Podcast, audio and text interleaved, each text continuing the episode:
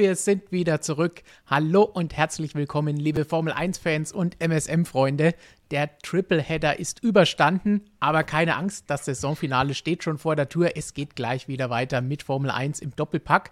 Aber bevor es nach Saudi-Arabien und Abu Dhabi gehen wird, wollen wir nochmal gemeinsam mit euch über die Ereignisse der letzten Tage reden und fragen uns, was müssen die Formel 1-Teams und die Formel 1 im Allgemeinen besser machen, damit sie in mancher Hinsicht vielleicht nicht ganz so peinlich aussehen wie zuletzt. Und wie immer habe ich mir dafür natürlich zwei Kollegen aus unserer Redaktion geschnappt, die bei drei nicht unter dem Tisch versteckt waren und nicht mehr ausweichen konnten. Und nach ein paar Wochen MSM Live-Pause für beide heißt es heute wieder Willkommen zurück, Flo und Christian.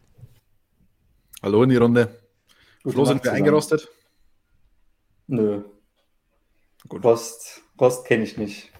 Carbon rostet nicht, ne? Ja, ich hätte es voll verziehen. Ich bin altmodisch, kennst mich schon. Die Fanfare musste ich ja leider löschen, deswegen konnte ich euch jetzt nicht gebührend feiern beim Comeback.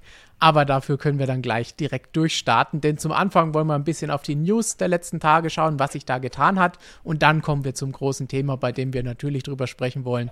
Was war da am letzten Wochenende los? Was war mit diesen ganzen Stewards-Entscheidungen? Was ist mit dem ganzen Hickhack hinter den Kulissen los? Und brauchen wir das Ganze eigentlich?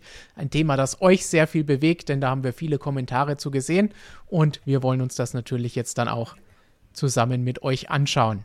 Worauf freut ihr euch am meisten? Abwarten, würde ich sagen. Abwarten. Das Motto des Streams heute. Das ist immer unser Motto, das weißt du doch. Stimmt. Aber dass es das Motto der Stewards ist, das wusste ich nicht, um ehrlich zu sein. Das ist was Neues gewesen, definitiv. Also passen die eigentlich ganz gut hier dazu. Gut, dann wollen wir unsere Zuschauer nicht weiter abwarten lassen, sondern schauen uns wie versprochen jetzt die News an. Und da legen wir mit Breaking News los. Das erste, was heute früh eingetrudelt ist an News, denn da gab es Neuigkeiten vom Race of Champions. Die erste News des heutigen Tages, 2022 kehrt das Race of Champions wieder zurück mit einem ROC auf Schnee und Eis in Schweden Anfang Februar. Und Sebastian Vettel und Mick Schumacher bilden da wieder ein Team, sind sowohl im Einzel mit dabei als auch als Team Germany, haben beide auch eine Vergangenheit beim ROC, sind zusammen schon mal 2019 gefahren, da glaube ich im Team Zweite geworden. Und Sebastian Vettel ja noch eine längere Tradition beim Race of Champions zusammen mit Michael Schumacher jahrelang das ganze Ding dominiert. Bevor wir uns das Ganze anschauen, vielleicht mal an euch die, die Frage in die Runde. Was haltet ihr eigentlich vom Race of Champions? Och, ähm, also es war früher geil, jetzt bin ich wieder aus der Mottenkiste. Also früher wurde es ja auf Gran Canaria mit Rallye-Autos ausgetragen. Da wurde ja nur im Dreck gespielt und dann kamen da halt alle möglichen Champions dann auch zusammen, die sich dann da im, im Dreck gesuhlt haben, richtig geile Rallye-Action gemacht haben. Und dann ist, wo es ins Stadion gegangen ist, ich fand es halt immer so ein bisschen, ach, diese Mickey Mouse, das ist halt so wie Indoor-Cards oder ist irgendwie ist nicht, das, nicht das Wahre. Also ich finde es schon gut, äh, wenn sie jetzt sagen, dass sie wieder auf einer größeren Fläche, wo dann ein bisschen mehr, bisschen mehr los ist. Aber ich muss sagen, ich bin auch großer Fan des Race of Champions im Stadion.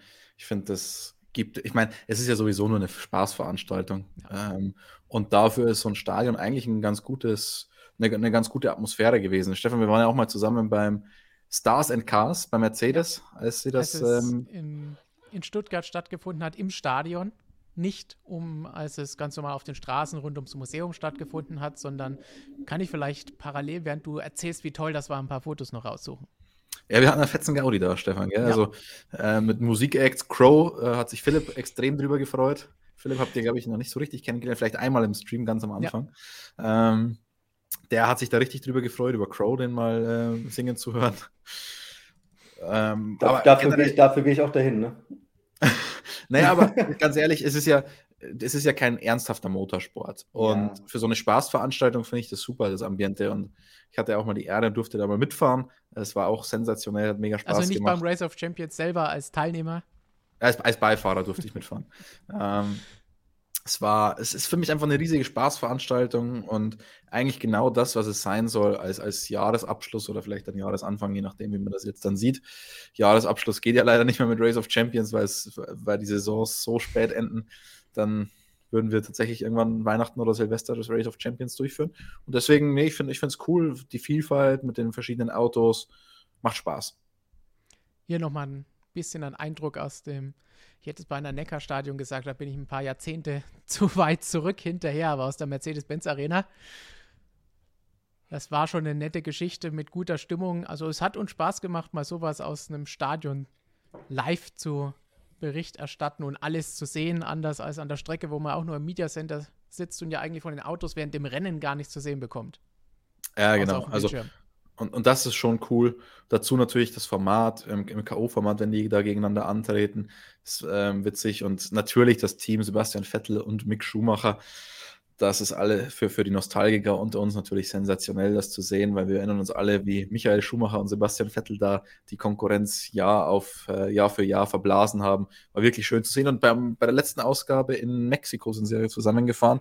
Da waren sie auch richtig stark zusammen unterwegs und die Bilder, ich meine, Mick war ja damals medial noch nicht ganz so im Mittelpunkt wie jetzt, weil er eben noch nicht Formel 1 gefahren ist. Aber alleine die Bilder, wie Sebastian Vettel, Mick Schumacher da die Welt erklärt, ähm, ist einfach schön. Also wer, wem da nicht warm ums Herz wird, der hat keine Liebe für den Motorsport.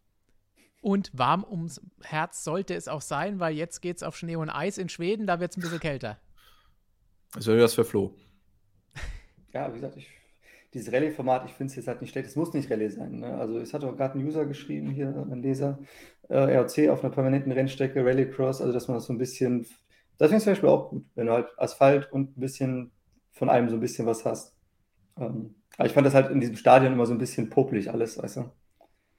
Ja, aber dafür ist die so. Vielfalt cool, weil da hast du dann einfach normale Autos, dann fährst du da mit so einem Euro-Nesca völlig Dreirad, Dreirad das sich überschlägt.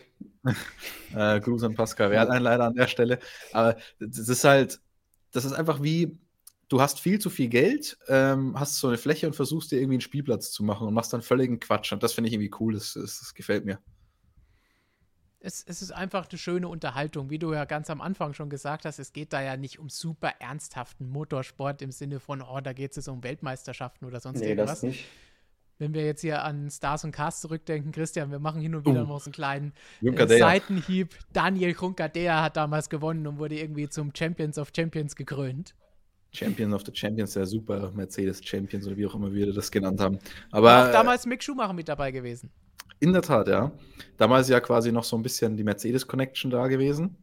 Aber mein Highlight an diesem Stars and Cars war ja eigentlich Dieter Zetsche, der sich über einen Titel im ADAC GT Masters, glaube ich, gefreut hat, aber die Serie dann doch nicht ganz so genau kannte. Und dann hatte diese Serie diverse verschiedene Titel. Das war ganz amüsant. War ein recht langer Serienname, ist es dran draus geworden. Das war in dem Jahr, in dem sie, als es noch was Besonderes war, so ziemlich alles zu gewinnen. 2015, denke ich. Stefan, weißt du, was mir gerade einfällt? GT Masters heißt ja jetzt irgendwie ganz anders. Die haben ja jetzt so einen komischen Namen. Vielleicht hat das Dieter Zetsche schon vorweggenommen. Internationale deutsche ja so GT-Meisterschaft. Ja, so in etwa hat sich das bei ihm angehört, nur ohne international. Viel GT3 kam drin vor.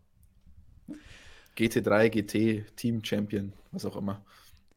Gut, aber ich denke, Race of Champions, wir freuen uns auf jeden Fall drauf, werden uns das Ganze anschauen. Ist ja auch noch zu einer Zeit, zu der die Formel 1 noch nicht fährt, denn die Testfahrten Gibt's sind sowas? ja dann ja, das gibt es tatsächlich. Es ist nicht viel Zeit, aber ein bisschen Zeit gibt es, wo es Formel 1 kein Rennen zumindest austrägt und kurz vor den neuen Autos, vor den ersten Testfahrten und Präsentationen steht. Also da wird es schon langsam warm ums Herz allein deswegen, weil wir neue Autos haben, neue Regeln. Nächstes Jahr alles Neues, die neue Ära. Aber vorher gibt es noch mal ein bisschen Racing hier. Nach einem Monat Pause oder so ist es, glaube ich, zum Warmwerden nicht schlecht. Definitiv. Und dann gehen wir gleich zur nächsten Breaking News. Die ist nicht von heute Morgen, sondern vom heute Nachmittag. Christian, du hast da ganz frisch sogar noch einen Artikel gerade eben erst geschrieben. Was ist da los? Da gibt es Personalgeschichten. Ja, Aston Martin befindet sich ja immer noch auf einem sehr ex aggressiven Expansionskurs.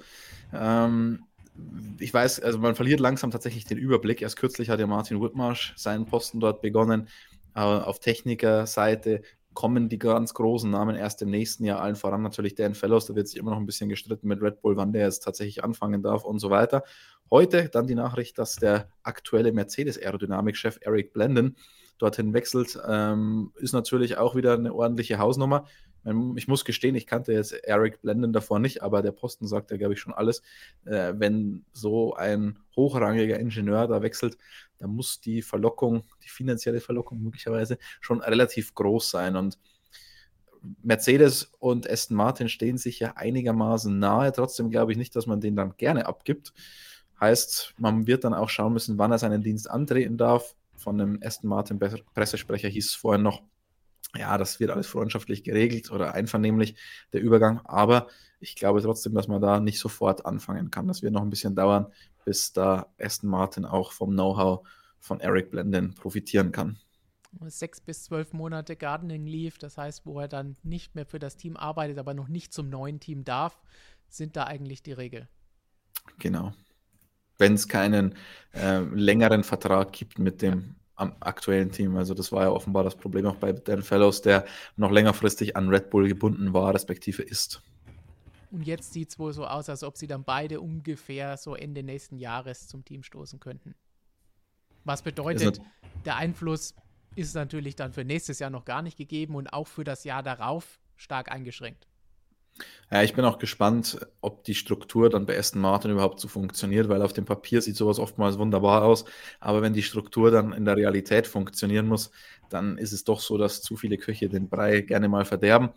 Und aktuell ist es ja schon so, dass diese Umstrukturierung, die wir da sehen, mit Andy Green zum Chief Technical Officer, der davor technischer Direktor war und dann unter ihm, ich glaube, eine Dreierstruktur, wo genau sich da jetzt ähm, Eric Blenden einfügen soll, weiß ich nicht genau, um ehrlich zu sein. Also kommt mir alles ein bisschen, ich kaufe einfach mal den Markt leer mäßig vor und ohne jetzt einen konkreten Plan zu haben, was ich mit den Leuten danach mache. Was hier interessant ist, weil soweit ich weiß, soll ja eigentlich auch den Fellows in die Richtung Aerodynamik-Chef gehen. Also wie wollen sie die beiden dann unter einen Hut bringen? Ja, ich glaube, Dan Fellows soll generell technischer Direktor dann werden. Der technische Direktor, der berichtet dann an den CTO, an Andy Green. Und dann gibt es aber noch zwei, drei andere Leute. Luca Fobato stößt ja auch noch hinzu. Der wird zuständig sein. Der ist Director of Engineering, wie sie es dort so schön nennen. Also die Titel in der Formel 1 werden nicht nur in Abu Dhabi zwischen Lewis Hamilton und Max Verstappen vergeben, sondern und Mercedes und Red Bull, sondern auch auf, auf äh, Personalebene. Das ist ziemlich spektakulär, wenn man sich das mal so anschaut, wie die alle heißen und was und für Direktoren es da überall gibt. Genau. Mein, müssen wir jetzt natürlich erwähnen, auch was Mercedes betrifft. Unser Lieblingstitel, Christian, ist natürlich Director of Digital Transformation. Denn Geoff Willis. Richtig. War er, müssen wir sagen. War er. Seit diesem Jahr ist er das ja nicht mehr. Director of Digital Transformation. Wenn du das bist, hast du es geschafft, Stefan. Dann, dann, dann, dann müssten wir hier nicht mehr, müssen wir uns nicht mehr um Kopf und Kragen reden hier im Stream. Nein, dann brauchen wir nicht mehr über ROC sprechen oder was bei Aston Martin los ist. Aber Flo, wie siehst du die Aston Martin-Geschichte? gibt dir das ein bisschen mehr Hoffnung, dass da bei den Grünen in nächster Zeit ein bisschen was vorwärts geht? Ehrlich gesagt nicht. das Team hat so seinen Spirit, den es als Racing Point hatte, also dieses Jahr halt endgültig abgegeben. Und äh, ja, man, man, hat das ja bei anderen Teams auch gesehen. Ne? Wenn du jetzt nur Personal einkaufst und nur irgendwo Geld hast, Alpine, Renault, die haben jahrelang nichts gewonnen, obwohl die immer ein Werksteam waren immer irgendwo Kapazitäten hatten, die andere nicht hatten. Also da muss schon mehr stimmen, als einfach nur jetzt die richtigen Leute einzukaufen und hinzusetzen, sondern das ganze Gefüge muss halt auch funktionieren und da weiß ich noch nicht. Da bin ich noch skeptisch wir sollten zumindest vielleicht noch einschieben, weil Christian ja eben auch gesagt hat, ja, es ist eine schwierige Geschichte, viele Köche verderben den Brei. Sowas wurde auch einmal vor knapp zehn Jahren, vielleicht acht bis sieben Jahren bei Mercedes gesagt. Also es hieß, oh, die haben fünf verschiedene technische Direktoren. Ja, aber ein, zwei Jahre später haben sie alles im Grund und Boden gefahren. Das heißt, solange jemand da ist, der das Ganze lenken kann und diese Leute richtig einteilt und die zusammenarbeiten, kann es schon funktionieren. Aber ob das funktioniert, wissen wir halt jetzt noch nicht. Das stimmt, aber ich würde sagen, das ist eher die Ausnahme als die Regel. Dann schauen wir uns mal Alpine an als abschreckendes Beispiel, respektive Renault zuvor mit zwei Teamchefs und so weiter. Das hat die ganze Zeit über nicht funktioniert und es scheint mir jetzt immer weniger zu funktionieren, auch wenn jetzt das Ergebnis vom vergangenen Wochenende vielleicht mal ganz ordentlich aussah. Aber insgesamt ist es natürlich viel zu wenig, was aus den bestehenden Ressourcen da ähm, rauskommt. Also ja. ich bin da immer ein bisschen, wie soll ich sagen, nicht begeistert, wenn, wenn da einfach nur alles leer gekauft wird, wenn einfach mal Geld da ist. Es ist ja auch so, dass viele Sachen organisch wachsen müssen, um richtig zu funktionieren. Das geht nicht von heute auf morgen. Und gerade dieses Team, das ehemalige Jordan-Team, war ja einfach bekannt dafür, besonders effizient zu sein. Also aus wenig Ressourcen relativ gute Resultate rauszuholen, möglichst viel Performance. Und ich weiß nicht, ob man das dann nicht so ein bisschen verliert, ob dann das Team überhaupt noch so irgendwie so funktioniert, wie es zuvor funktioniert hat. Aktuell kann man natürlich sagen, nö, funktioniert nicht, aber auf Aston Martins Seite erzählt man uns ja gebetsmühlenartig seit Saisonbeginn, dass es an den Regeländerungen liegt. Ich bin mal gespannt, was nächstes Jahr der Fall sein wird, denn da sind ja die Voraussetzungen wirklich für alle Teams gleich, da kann sich niemand beschweren. Und da heißt es natürlich wie immer abwarten. Und dann werden wir sehen, was daraus wird und wie das Ganze in Zukunft weitergeht. Nicht ganz so viel abwarten müssen wir bei unserem nächsten Thema, denn am vergangenen Wochenende gab es ein neues Rennen. Zum ersten Mal ist die Formel 1 in Katar gefahren. Debüt auf dem Losail International Circuit. Bislang kennen wir es nur aus der MotoGP, die Strecke. Jetzt am vergangenen Wochenende zum ersten Mal in der Formel 1 gesehen. Und vorher haben wir gesagt, okay, wird eine spannende Strecke fürs Qualifying. Da ist es eine echte Challenge, dort zu fahren und es wird super eng. Hat sich auch bestätigt mit 15 Fahrern im Q1 und auch im Q2 innerhalb von einer Sekunde. Das ist ein Wahnsinn. Aber die Vorhersage oder die, die Vermutung war, dass das Rennen eher mau wird. Geben wir noch mal ganz kurz einfach nur unsere Daumenbewertung ab. Was sagen wir? Wie hat euch das Rennen gefallen? Okay. Ich habe es an, an, den Noten im Ranking gesehen. Äh, Jonas und Flo, glaube ich, haben dem Rennen eine 4 gegeben, ich habe ihm eine 2 gegeben. Also vielleicht ganz oben nicht, ich würde vielleicht ein bisschen schräg so setzen, aber 2 bis 2 minus würde ich auch sagen, ist okay. Ja, an der Spitze war es das natürlich nicht. Da kann man ein bisschen mehr erwarten, aber das ist durch die Strafe von Max Verstappen uns leider durch die Lappen gegangen, sonst hätte es wahrscheinlich anders ausgesehen und hätte richtig, richtig gut nochmal werden können. Aber vielleicht ist es auch, weil die Erwartung einfach nicht vorhanden war. Aber ich finde, es war deutlich mehr Überholmanöver auf der langen Gerade mit DRS, konnte man überholen, in den Kurven danach konnte man überholen, egal wer es war, Alonso, Ocon, hat man auch noch ein paar Zweikämpfe gesehen, wo sie sich ein bisschen gewehrt haben. Also es war deutlich besser als das, was ich in Katar befürchtet hatte. Ja, aber das war nur der Ausgangslage geschuldet. Ne? Also wenn du von hinten Leute durchs Feld schickst, da wirst du immer irgendwo was haben. Also das ist jetzt weniger der Verdienst der Strecke. Ähm, also ich glaube, wenn Perez da auch vorn losgefahren wäre und Verstappen die waren ja eigentlich die einzigen, die irgendwo da durch, richtig durchgekommen sind. Ne? Also, Andererseits hätten wir dann natürlich Verstappen gegen Hamilton möglicherweise gehabt. Und ja, ich fand glaube ich ehrlich, ehrlich, gesagt nicht dran. aber ich fand die Überholmanöver, die wir dort gesehen haben, wertiger als die ganzen Überholmanöver von Hamilton in Brasilien. Die fand ich halt irgendwie so, naja, das, mhm. also bis halt natürlich auf das gegen Verstappen logischerweise, das war was ganz anderes. Aber wie Stefan schon sagte, auf der auf Startziel, klar, da wurde sich angesagt, da wurde der Flügel flach gestellt, aber die meisten Zweikämpfe haben sich dann tatsächlich noch ein bisschen weitergezogen, zumindest durch die erste Kurve durch. Die hatten ganz leichtes ja. Banking. Ähm, das, glaube ich, hat unfassbar dabei geholfen für, diese, für das Racing, das wir da gesehen haben. Fand ich cool, dass sich die da länger gezogen haben und nicht einfach auf der Geraden vorbeifahren. Und ich glaube auch, dass ein ganz entscheidender Faktor der Asphalt ist, weil das haben viele Fahrer berichtet nach dem Rennen, dass die Reifen so viel besser gehalten haben, also im Sinne von performance-technisch gehalten. Das andere halten, naja, das war eher sehr mäßig. Wir hatten ja vier Reifenschäden insgesamt im Rennen. Aber performance-technisch, was die Degradation oder den Abbau anging, war das kein Problem und überhitzt und so weiter. Also George Russell meinte, das war vom Tempo her das höchste Rennen, das er in der Formel 1 je gefahren hat. Und das hätte ich ja überhaupt nicht erwartet, weil ich dachte, dass diese vielen Kurven, diese aufeinanderfolgenden Kurven ohne Abkühlphase bis auf Startziel, dass das eher zum Überhitzen führt. Und das war eine große Überraschung. Das hilft dann natürlich auch im Zweikampf. Im Chat sieht es so aus, als ob die meisten zustimmen. Einige stimmen Flo zu, die anderen Daumen nach oben. Das heißt, es ist auf jeden Fall auch gut angekommen. In den Kommentaren habe ich auch von einigen gelesen, hey, super Rennen.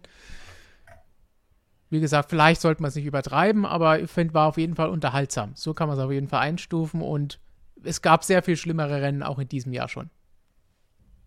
Und auch die Auslaufzonen fand ich jetzt insgesamt nicht so schlimm, wie ich es erwartet hatte, um ehrlich zu sein.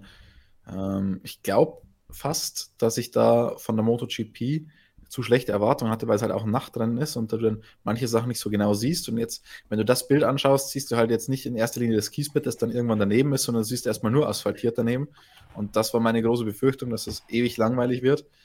Ähm, dazu noch fast so ein bisschen Mickey Mouse für die Formel 1, aber es war dann doch deutlich schneller, als ich auf, ursprünglich vom Layout her und von der MotoGP dachte. Und ähm, Fehler wurden unter anderem auch aufgrund der Curbs doch ordentlich bestraft. Und das wollen wir ja auch sehen. So viel vielleicht erstmal zum Rennen. Wie war allgemein, Christian, so die Stimmung, deine Eindrücke vom Fahrerlager? Wie haben alle das neue Rennen aufgenommen? Also, die MotoGP-Kollegen Michael und Markus haben mich ja schon ein bisschen vorgewarnt und meinten, naja, ist jetzt nicht ihr absoluter Favorite. Man hat sich aber für die Formel 1 offenbar deutlich mehr Mühe gegeben. Also wir können uns wirklich nicht beklagen über die Arbeitsbedingungen dort vor Ort. Das Media Center war gut hergerichtet. Ähm, wir hatten wirklich optimale Arbeitsbedingungen. Auch die Einreise und so hat man super geregelt. Mich erinnert es einfach generell stark an Bahrain, was ja direkt daneben ist. Man fährt von der Hauptstadt, die doch relativ groß ist, dann einfach durch die Wüste eine halbe Stunde lang und kommt dann irgendwann an die Strecke. Die Strecke an sich ist natürlich bei Weitem nicht so imposant, weil als sie gebaut wurde, für was ganz anderes gebaut wurde.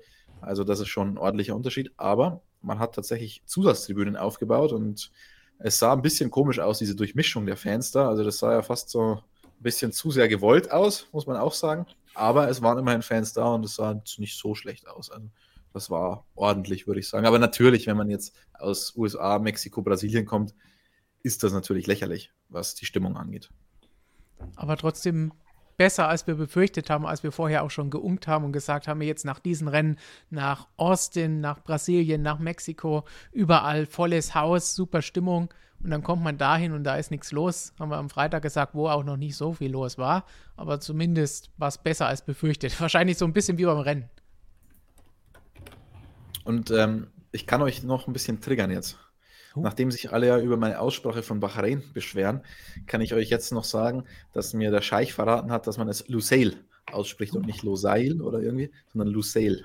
Ähm, Habe ich auch erst im, im, Verlauf des Wochenendes gelernt, deswegen die ersten Videos noch mit Losail International Circuit und dann auf Lusail International Circuit. Also, damit kann ich euch jetzt, glaube ich, weiterhin triggern. Warum, warum machst du das gleich in Brasilien nicht? Wieso? Mit Sao Paulo? Das heißt das heißt ja auch nicht Interlagos und das heißt auch nicht Brasilien. Das heißt ja Brasil. So, ja, was ist los? Ist ja so. Aber dafür gibt es ja ein richtiges deutsches Wort für Brasilien. Für Katar und nicht. Lo naja, Katar sage ich ja weiterhin, aber Losail weiß ich ja, nicht. Ja, nee, da kommst du aus der Nummer nicht mehr raus. Für Bahrain ist ja auch ein deutsches Wort. ja, aber wenn wenn, wenn du auf Wikipedia gehst, steht es aber auch, glaube ich, bei der Aussprache auch möglich mit CH da. Im Deutschen auch. ja, auch möglich. Ich kann ja Bahrain sagen. Ich mache einfach ja. einen auf, auf, auf Lewis, I've got nothing but respect for this great culture und will mich da halt einfach den lokalen Begebenheiten anpassen. Also vielleicht komme ich nächstes Jahr mit so einem Scheißkostüm da rein. Perfekt, den Schnäuzer hatten wir ja schon in Mexiko, musst jetzt nicht bei, in, in, in den Niederlanden hattest du hier diesen krassen Max Cape, musst jetzt in jedem Land dich anpassen. Und den gespannt, komischen Paul Ricard-Hut. Uh, stimmt. Da kommt schon einiges zusammen. Es ist äh, wiederholt die Frage gewesen, was ist dein Lieblingsgericht am Buffet gewesen im Media Center, nachdem du ja extra erwähnt hast am Wochenende, dass es tatsächlich was zu essen gab für euch. Ja, Michael und Markus meinten, es gab bei ihnen immer nur trockene Sandwiches. Und bei uns wurde der wirklich aufgetischt bis zum Gehen. Also es war wirklich ein, es ist jetzt ein, ein, enger Wettlauf zwischen Red Bull Ring, was Catering angeht, ähm, Bahrain, so? Katar. Ja, ja, also ich würde sogar sagen, ein bisschen besser als Red Bull Ring, um ehrlich zu sein. Und Imola, ich glaube, das sind die Top 4. Mexiko auch noch, also das sind so vielleicht die Top 5, die es gibt. Ähm, da wir jetzt aus Brasilien gekommen sind, wo es tatsächlich nur trockene Sandwiches auch gab, war das natürlich ein absolutes Highlight. Und ein, ein vegetarisches Curry am Donnerstag oder Freitagabend, das war mein Highlight. Nach der strapaziösen Hin- und Herreiserei bei diesem Tripleheader hattest du dir das verdient. Danke sehr. Und es geht ja auch bald wieder weiter mit dem Reisen. Nächste Woche geht es schon wieder los. Und da kommen wir doch perfekt von der einen neuen Strecke zur nächsten neuen Strecke, nämlich Saudi-Arabien. Da wird dann ab nächster Woche gefahren, auch wenn das ein oder andere, andere Gerücht in den letzten Tagen anderes vermuten hat lassen oder behauptet hat, was den Veranstaltern natürlich nicht ganz so gut gefallen hat. Was ist da los und wie sieht es da aus? Was wird da noch gebaut oder sind wir nächste Woche hier ohne Probleme mit einem Formel-1-Rennen beschäftigt? Wenn wir das wüssten, Stefan. ähm, ich habe mir am ähm, Donnerstag habe ich mir Bilder zeigen lassen, ganz aktuelle, die waren vom Tag zuvor aufgenommen das sah schon noch nach äh, einer guten Großbaustelle aus. Also würde ich das jetzt hier irgendwie in unseren Gefilden sehen, würde ich sagen, in ein paar Jahren ist das Ding fertig. Da soll das offenbar in anderthalb Wochen passieren. 6000 Leute arbeiten da jetzt parallel wirklich gleichzeitig dran, dass da alles noch fertiggestellt wird. Alleine am Boxengebäude 1500. Das ist unvorstellbar. Also ich kann es mir zumindest überhaupt nicht vorstellen. Ich glaube, es wird nicht alles so fertig, wie man sich das ursprünglich mal ausgemalt hat, aber das Wichtigste ist, die Strecke steht die letzte Asphaltschicht ist auch schon drauf. Man ist auch mit High Water Pressure gerade unterwegs, die Strecke zu reinigen, damit sie einigermaßen Grip bietet, weil das war ja das Problem, das wir in der Türkei letztes Jahr hatten, dass da eine komplett neue Asphaltschicht gab und da war es einfach nur eine Rutschaktion. Ähm, das will man dadurch jetzt verhindern. Also die Türkei wurde auch entsprechend bearbeitet dann zwischen den Saisons und dieses Jahr war es viel besser.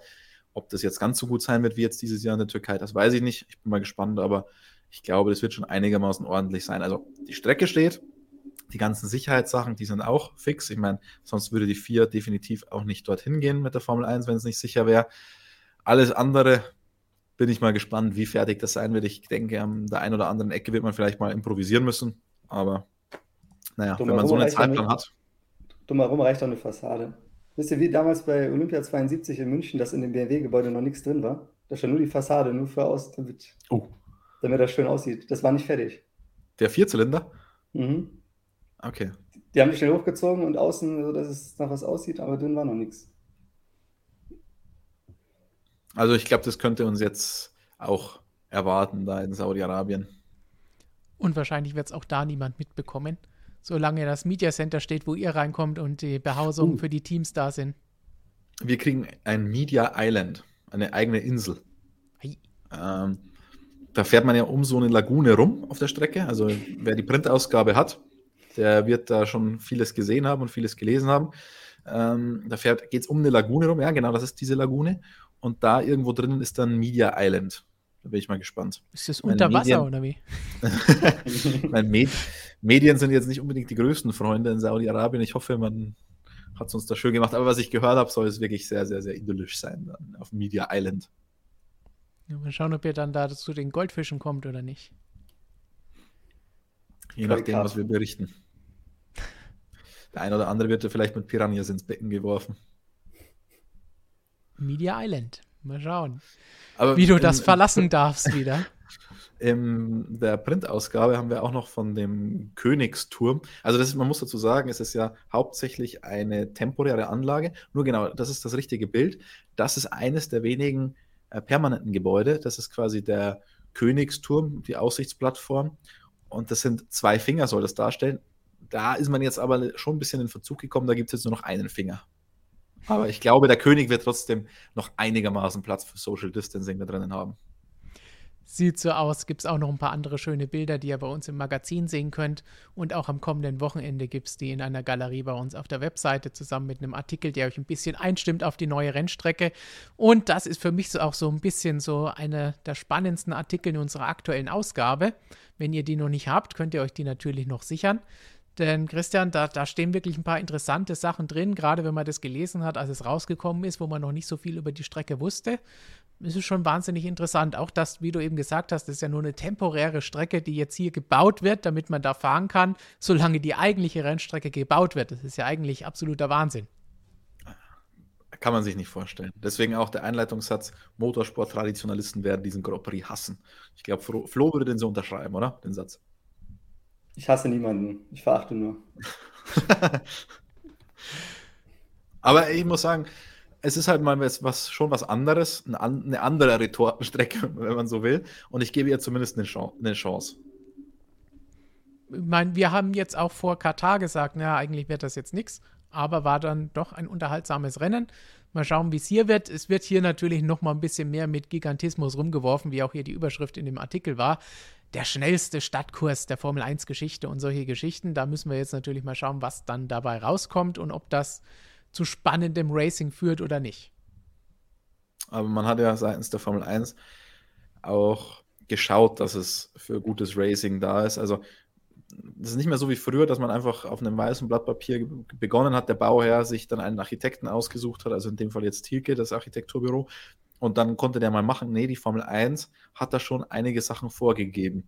Äh, man will da sicherstellen, dass wirklich den Bedürfnissen der Formel 1 ähm, da Sorge getragen wird, dass auch überholt wird, dass es einigermaßen aussieht und nicht nur, dass sich da der Promoter irgendwie ein schönes Ding hinstellt und fertig. Also man passt da in der Zwischenzeit schon ein bisschen auf. Gut, und was erwartet ihr von dem Rennwochenende, wenn wir jetzt mal schon mal vorausschauen, bevor wir uns gleich um den Rest des letzten Wochenendes kümmern? Also ich hoffe eigentlich, dass so das so ein bisschen das Theater, ich meine, das hat Tote Wolf ja selber auch gesagt, äh, der Trash-Talk, der so nebenbei ist, dass der so ein bisschen Hintergrund rückt und auch vielleicht immer ohne Strafen und dann vielleicht mal wieder mit einem richtigen Rennen, ohne dass da irgendwer reinfunkt. Das wäre doch mal was mal ein normales Rennen. Ich meine, letztes Wochenende vom Rennen her war es ja fast ein normales Rennen. Ohne Chaos, ohne Crashes und solche Geschichten. Nur ja, davor war alles Chaos. Max, Max Strafe war halt für einen WM-Kampf nicht gut. Ist natürlich ja. problematisch, wenn man dabei gelb den Fuß drauf hält. Und gut, da kann man darüber diskutieren, wie das jetzt da geregelt war mit der Anzeige oder auch nicht. Ist auch wurscht. Also hoffentlich machen einfach alle alles richtig am nächsten Wochenende. Und dass wir halt quasi hochwertigen Kampf in der Spitze sehen. Wo, wobei ich jetzt sogar widerspreche, für den WM-Kampf war es gut. Weil dadurch ist der Abstand geringer geworden und es bleibt ja. weiterhin spannend. Aber trotzdem gehen ja die meisten schon davon aus, dass der Mercedes das schnellere Auto ist.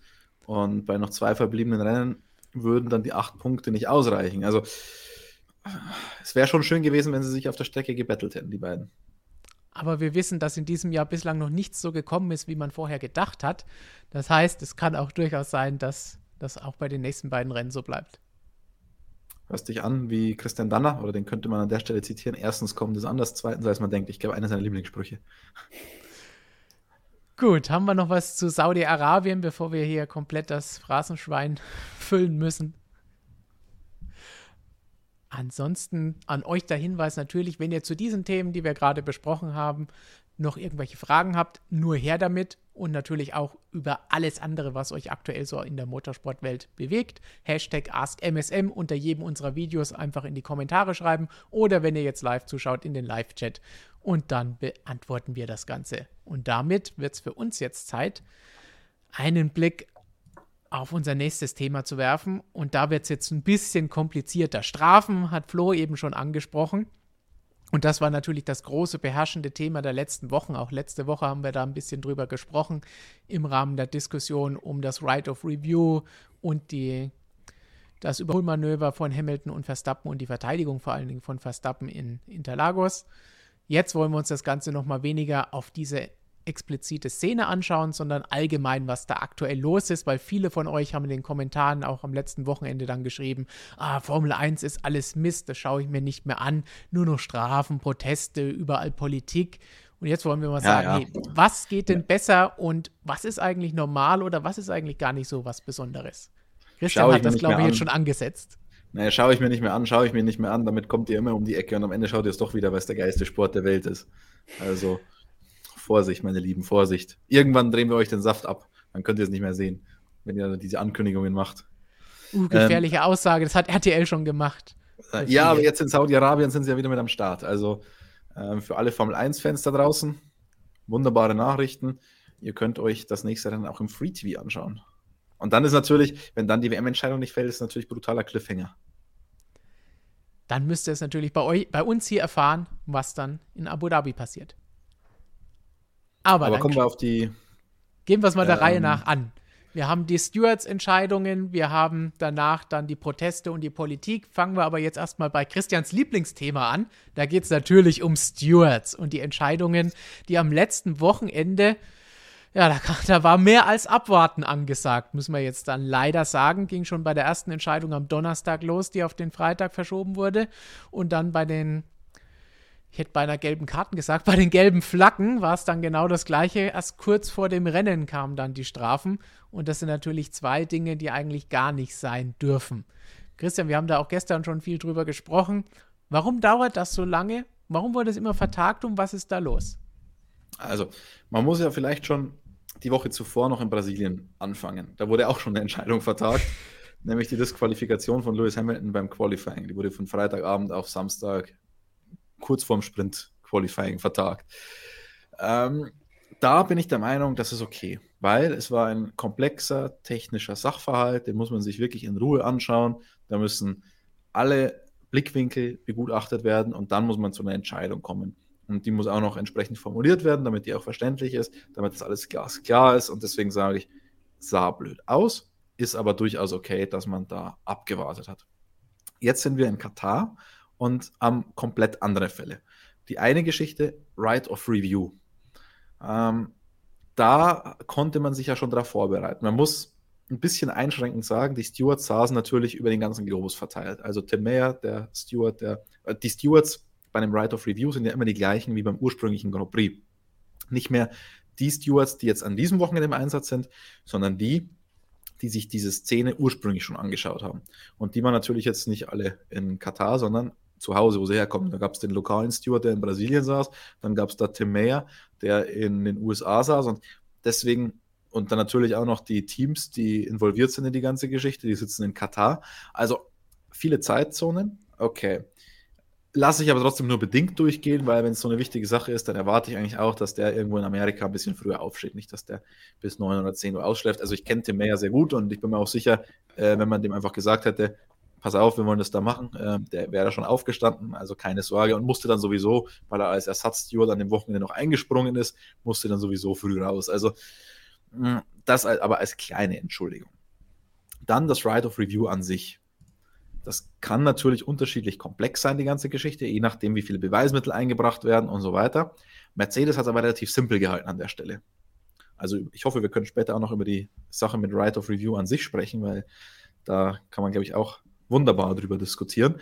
Aber Mercedes hat es relativ leicht gehalten. Die haben das nicht so gemacht wie Red Bull, die Linien mit Alexander Elben nachgestellt haben bei Filmtagen und so weiter. Nein, die haben 360-Grad-Kamera genommen, Onboard-Kamera und gesagt, okay, das ist neu, relevant, signifikant und war noch nicht verfügbar zum damaligen Zeitpunkt.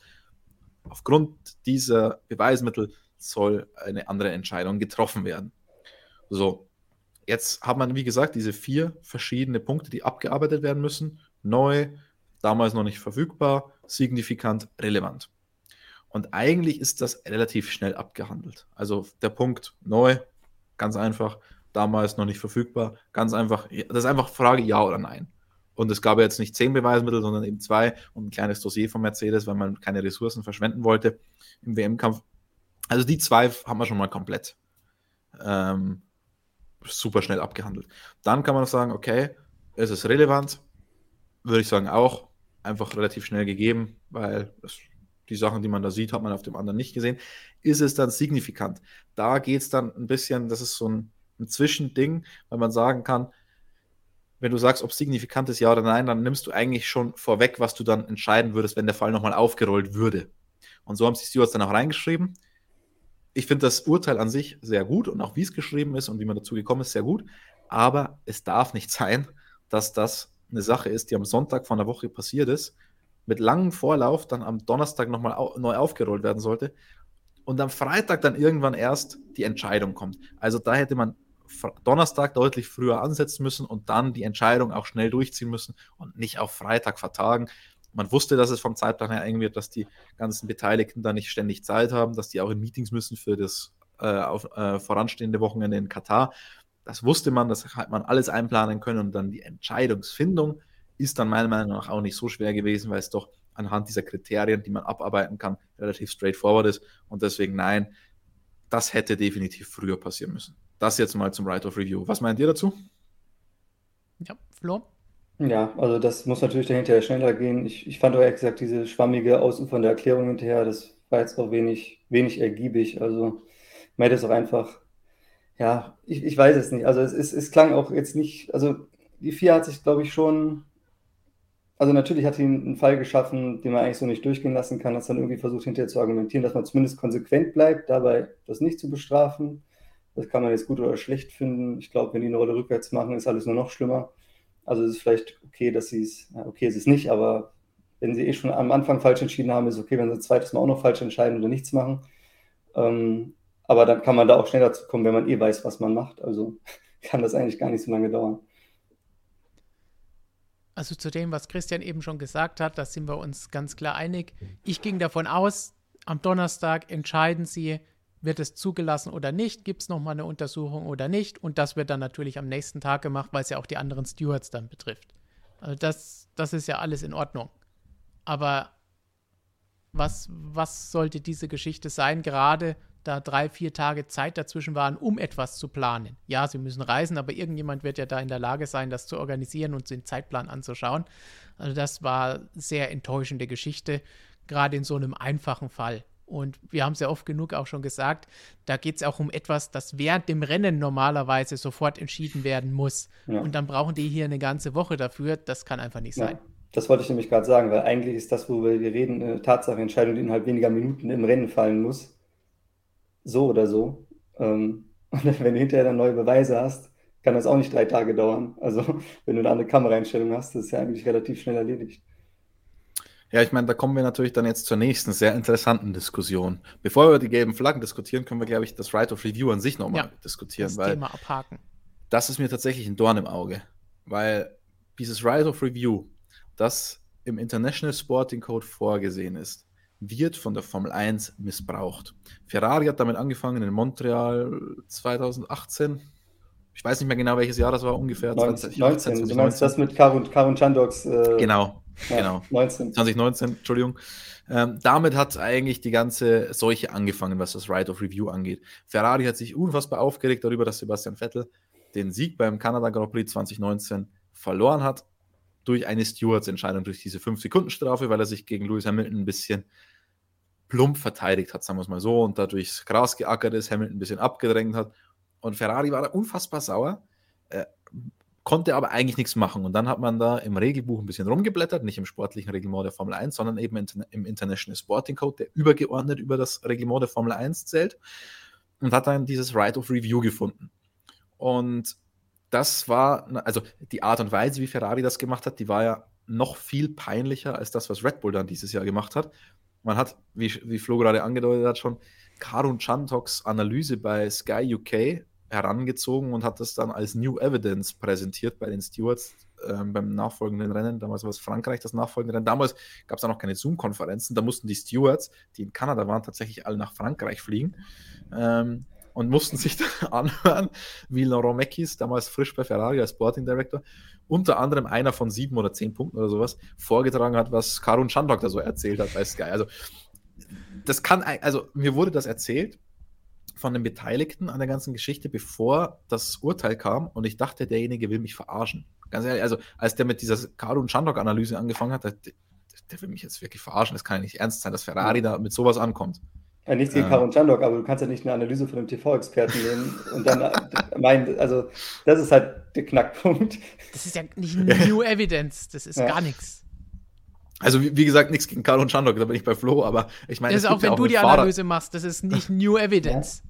Ja, und es gibt ja schon den Fahrer-Steward. Also, wie, wie, wieso? Also, das war natürlich völliger Schwachsinn.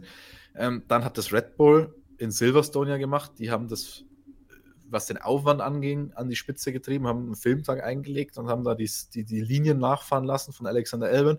Das fand ich also, halt da peinlich auch. Also das war, ja. das war das andere peinlich. Das war wie Ferrari, aber halt anders. Also. Ja, also das war komplett peinlich und dann das, was Mercedes gemacht hat, war halt unnötig auf jeden Fall. Das war nicht ganz so peinlich, ähm, aber es war einfach unnötig, weil das Right of Review ist für solche Sachen nicht gedacht. Das Right of Review ist dafür gedacht, dass wenn irgendwie ein völlig anderer Dreh in die Geschichte reinkommt, wenn es Videoaufnahmen, wenn, was weiß ich, wenn Verstappen bestraft worden wäre für die Szene mit Hamilton, für das Abdrängen in Brasilien. Und dann tauchen Videoaufnahmen auf, wie ein Zuschauer einen Stein auf Max Verstappen wirft und er am Kopf getroffen wird und deswegen die Kurve nicht richtig nimmt. Mhm. Für sowas ist das gedacht. Oder wenn Verstappen ähm, oder wenn Hamilton in, in, in, Silverstone vor dem Rennen in einem Interview irgendwie angekündigt hätte, ja, ich werde den Verstappen abschießen in Cops Corner. Wenn solche komplett neue Sachen auftauchen, dann ist das Right of Review da, oder? Also, das kennt man natürlich, also der, in der Formel 1 gibt es das fast nicht, weil jeder Blickwinkel überwacht wird. Ähm, wenn ich jetzt im Rallye-Sport oder was auch immer, wo nicht alles mit TV-Kameras so perfekt überwacht ist, wenn da irgendwie zu sehen ist auf Amateuraufnahmen, dass einer eine ganz andere Strecke auf einmal gewählt hat oder was auch immer, dafür ist das da. Aber nicht um Tatsachenentscheidungen, die man so oder so auslegen könnte, irgendwie noch anzufechten. Und deswegen absolute Katastrophe, was die Formel 1-Teams an der Stelle gemacht haben. Sie haben dieses Recht, das auch ein sinnvolles Recht ist in diesem International Sporting Code, komplett missbraucht. Und das ist schade und sollte nicht gemacht werden. So viel allgemein zu diesem Right of Review. Das muss man an der Stelle auch mal sagen, denn da ist ja für viele vielleicht auch nochmal wichtig, ist was anderes als ein Protest, weil der muss ja am Renntag dann kurz danach auch eingelegt werden. Das ist eine ganz andere Geschichte. Wobei das in dem Fall auch schwierig gewesen wäre, weil es ja de facto so keine Entscheidung gab. Ja. Und beim Protest muss man auch immer noch bedenken, dass nicht jede Entscheidung, wenn es eine Entscheidung gibt, ähm, überhaupt ähm, subject to appeal ist, also dass man nicht gegen alles vorgehen kann ähm, mit den Rechtsmitteln, die die FIA im, im Reglement erlaubt. Also das ist, das, deswegen wird ja dieses Right of Review immer herangezogen, weil es die einzige Möglichkeit ist, doch noch irgendwas zu ändern, wenn man eben nicht protestieren kann. Und naja, das ist halt die Formel 1, so wie sie Grauzonen im technischen Reglement ähm, findet, findet sie es halt dann auch im International Sporting Code und versucht irgendwie völlig lebensfremd, das alles für sich irgendwie zu nutzen. Also weil jeder normale Mensch da draußen weiß ja, dass es dafür nicht gedacht ist und dass man damit eigentlich keine Chance hat. Man muss dazu sagen, die ganze Geschichte von Mercedes war noch ein bisschen realistischer als das von Red Bull, weil eben die Onboard-Aufnahme schon eine interessante Sache ist an sich. Aber auch dafür ist es nicht gedacht, weil man aus der Helikopterperspektive auch gesehen hat, dass Max jetzt nichts völlig Absurdes gemacht hat, dass der nicht die Lenkung komplett geöffnet hat, dem Lewis reingefahren ist oder was auch immer. Ähm, ja, man hat es einigermaßen hast, gesehen. Du hast da nichts dran gesehen, was du nicht eh schon gesehen hast, wenn man ehrlich ist. Ja. Genau. Und deswegen, es war wirklich neu, muss man schon sagen, aber es ist nicht im Sinne des Reglements und hat an der Beurteilung an sich keinen kein Einfluss. Also deswegen, es, ich finde, es, die Aufnahmen haben sogar fast eher entlastet, oder was meint ihr? Ich finde, es hat nichts geändert. Du hast einfach gesehen, dass es klassischer Verstappen war, dass einfach, wenn er nicht nachgeben will, ich bremse den Meter später, mal klappt es, du kriegst die Kurve, mal klappt es nicht. In dem Fall hat er sie nicht bekommen. Das war für mich von vornherein kein Vorsatz, es war einfach ein Fahrfehler. Den muss man eigentlich genauso bestrafen, wenn du dabei jemanden abdrängst. Das wurde nicht gemacht. Okay, da sind wir jetzt an dem Punkt, Fehlentscheidung oder nicht, oder ist man einverstanden oder nicht, aber darum geht es ja nicht. Also ich finde, dass die Aufnahmen, die man unmittelbar im Rennen hatte, von dem, was man gesehen hat, hast du schon gesehen, was passiert ist. So. Ja. Letzte Woche, als wir das ausführlich hier ja an dieser Stelle diskutiert haben, haben wir dann mit, mit dem anderen Flo und mit Markus haben wir auch gesagt, also es wäre auf jeden Fall notwendig gewesen, das Ding zu untersuchen. Ob es dann eine Strafe gibt oder nicht, das ist eine Geschichte, da geht es dann hin und her, gibt es für beide Seiten Argumente. Das kann ich verstehen. Aber es gar nicht zu untersuchen, das war eine ganz seltsame Geschichte, wie sie da drauf gekommen sind. Hier im Chat gab es eben auch die Aussage, ähm, hat die Angst, da, äh, die FIA da Angst, in den WM-Kampf einzugreifen. Ja, natürlich. Die wollen ihr Produkt doch nicht beschädigen. Wenn du die gleiche Szene zwischen Mazepin und Latifi hast, klar kriegen die eine Strafe jemand abdrängen, ist eine Strafe. Ob du es vorsätzlich machst oder durch einen Fahrfehler, ist ja egal. Du kannst es ja, das kannst du ja nicht trennen. Das könnte ja jeder sagen. Er hat es ja versucht, er hat versucht, die Kurve zu kriegen. Leider hat er ihn runtergefahren, aber er hat es ja versucht, es war keine Absicht. Dann ist es auch nicht okay. Das war bei Max jetzt ganz normal. Also ich meine, wir kennen Verstappen mittlerweile. Er ist halt derjenige, der als letzter bremst, weil das muss klappen. Das hat in Mexiko geil geklappt am Start. Vielleicht einen Meter später oder zwei werden die Wiese gefahren. Und du hast es in den Duellen mit Hamilton immer gesehen du hast in der Szene gesehen, Hamilton hat ihn außen überholt und der, wenn du außen überholt wirst von jemandem, der so einen Überschuss hat, dann weißt du jetzt in der Kurve, die kommt, wenn ich mich behaupten will, muss ich jetzt später bremsen als der, sonst komme ich nicht zurück. Das hat er gemacht, hat die Kurve nicht bekommen, also war es einfach ganz normal ein Fahrfehler. Müsste man eigentlich auch bestrafen, aber wir haben das dann von jetzt öfter schon gesehen, dass halt dann Entscheidungen, die dem Geschäft schaden könnten oder wenn du halt gutes Produkt gerade am Laufen hast, was hätte das für einen Shitstorm gegeben, wenn du jetzt da für diesen Manöver, wo ja eigentlich nichts passiert ist, in Anführungsstrichen, es ist ja nichts passiert, es hätte auch knallen können, so wie es halt vorher schon zwischen beiden geknallt hat, dann wäre sicherlich was anderes passiert als nichts. Aber dadurch, dass das Rennen ja normal danach weiter lief, hat man sich gedacht, komm, jetzt, es sieht nicht gut aus, wenn du jetzt dann da eingreifst, obwohl es sportlich eigentlich richtig gewesen wäre. So. Das wurde halt öfter schon gemacht und das ist etwas, das kritisiere ich schon sehr stark. Also das sollte eigentlich nicht sein. Ja, sehe ich ein bisschen anders, aber weil die Stewards sind unabhängiger als viele meinen. Die Stewards sind, also generell, weil du sagst, man will das eigene Produkt nicht schlecht machen, dafür ist die FIA generell schon mal nicht da, um sich Sorgen irgendwie um das Produkt zu machen. Die FIA ist ja, da, um sportlich fairen Wettkampf auch, sicherzustellen. Ist, ist, ja, sicherlich sind das auf dem Papier getrennte Institutionen, aber es ist trotzdem ein, ein dasselbe Geschäft. Also es ist, ja, sind miteinander das kannst du nicht trennen. Es ist, es, ja, es, das, stimmt. Aber diese Abhängigkeit voneinander. Das stimmt. So. Auf dem aber das, das, das stimmt in gewisser Weise, aber auf dem Papier sind es zwei komplett getrennte Sachen, der kommerzielle Rechteinhaber und auf der anderen Seite Governing Body, also die, die Sporthoheit.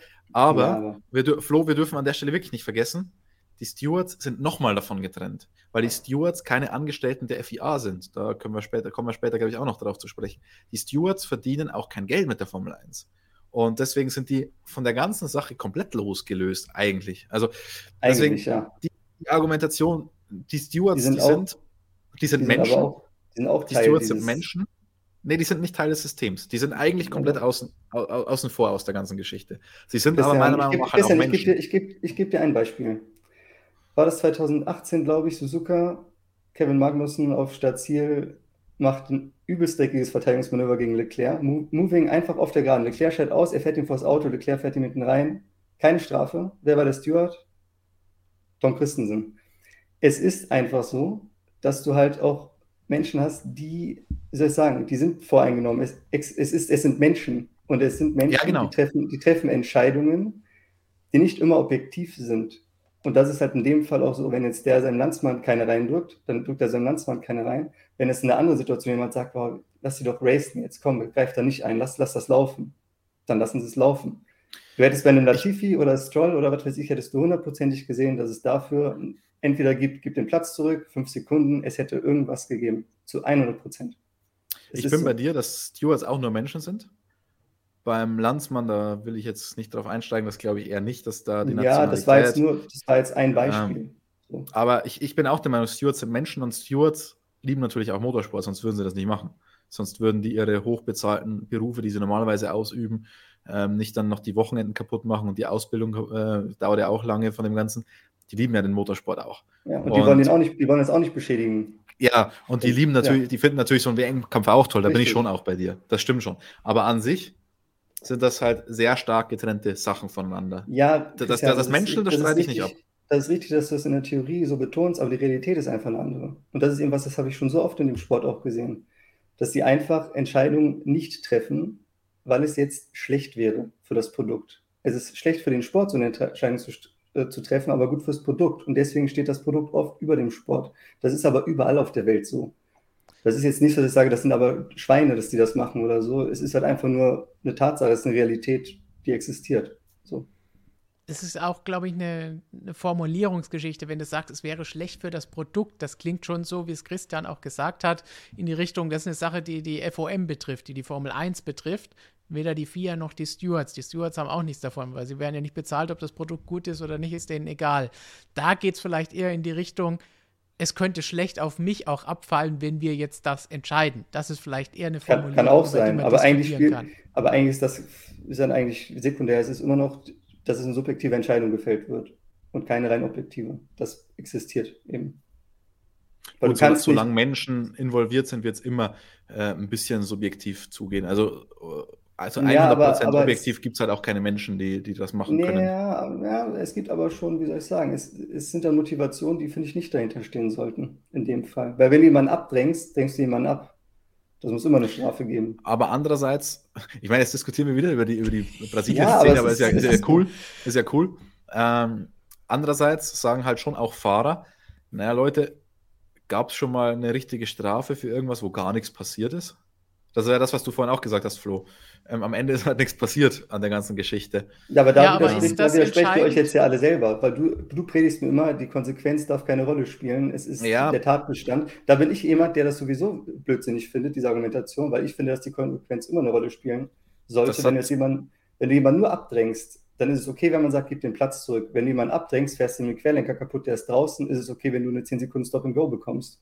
Da bin ich voll dafür. Das ist das, was für mich eigentlich entscheidend ist beim Strafmaß, welchen Schaden hast du angerichtet. Aber da wird ja von der Firma erzählt, das spielt keine Rolle, es wird nur der Straftatbestand bestraft oder beurteilt. Und wenn es ein Abdrängen ist, was es in dem Fall war, ist es ein Abdrängen, dann ja. kann man nicht hinterher nicht sagen, jetzt spielt es aber doch eine Rolle, dass hinterher nichts passiert ist. Also es ist diese Inkonsistenz oder diese, diese Inkonsequenz, die sehen wir bei der Form 1 jetzt schon seit vielen, vielen Jahren und irgendwie, keine Ahnung, ob man, man das hat aber eine kleine Rolle rückwärts gemacht, Flo. Wenn man feste, ähm, ich hab, feste ich hab, Stewards hätte. Ich habe mich äh, am Wochenende auch länger mit Michael Masi unterhalten. Und er hat im Nachhinein auch zugegeben, okay, er hätte schwarz-weiße Flagge gezeigt dafür. Für mich auch an der Stelle eigentlich das Richtige. Ja, weil, weil das zeigt einfach, es war nicht okay. Und wenn du es nochmal machst, dann kriegst du wirklich eine Strafe. Deswegen, also das hätte ich an der Stelle am besten gefunden. Er hat es auch im Nachhinein gesagt, okay. Hat er auch den Fahrern im Fahrerbriefing so gesagt. Und er hat eine, eine, meiner Meinung nach eine kleine Rolle rückwärts gemacht, was die Konsequenzen angeht. Denn wenn wir jetzt dann Kiesbett gehabt hätten, hätte die Sache natürlich ganz anders ausgeschaut. Und möglicherweise, da war er sich, glaube ich, auch nicht selbst so sicher, oder sich keiner so sicher, ähm, wird das in Zukunft unterschiedlich auch gehandhabt, was halt dann neben der Strecke ist. Ob da jetzt ein Kiesbett ist oder ob da eine asphaltierte Auslaufzone ist. Weil, wie gesagt, wenn da ein Kiesbett wäre, hätte das Rennen von Hamilton auch beendet sein können an der Stelle.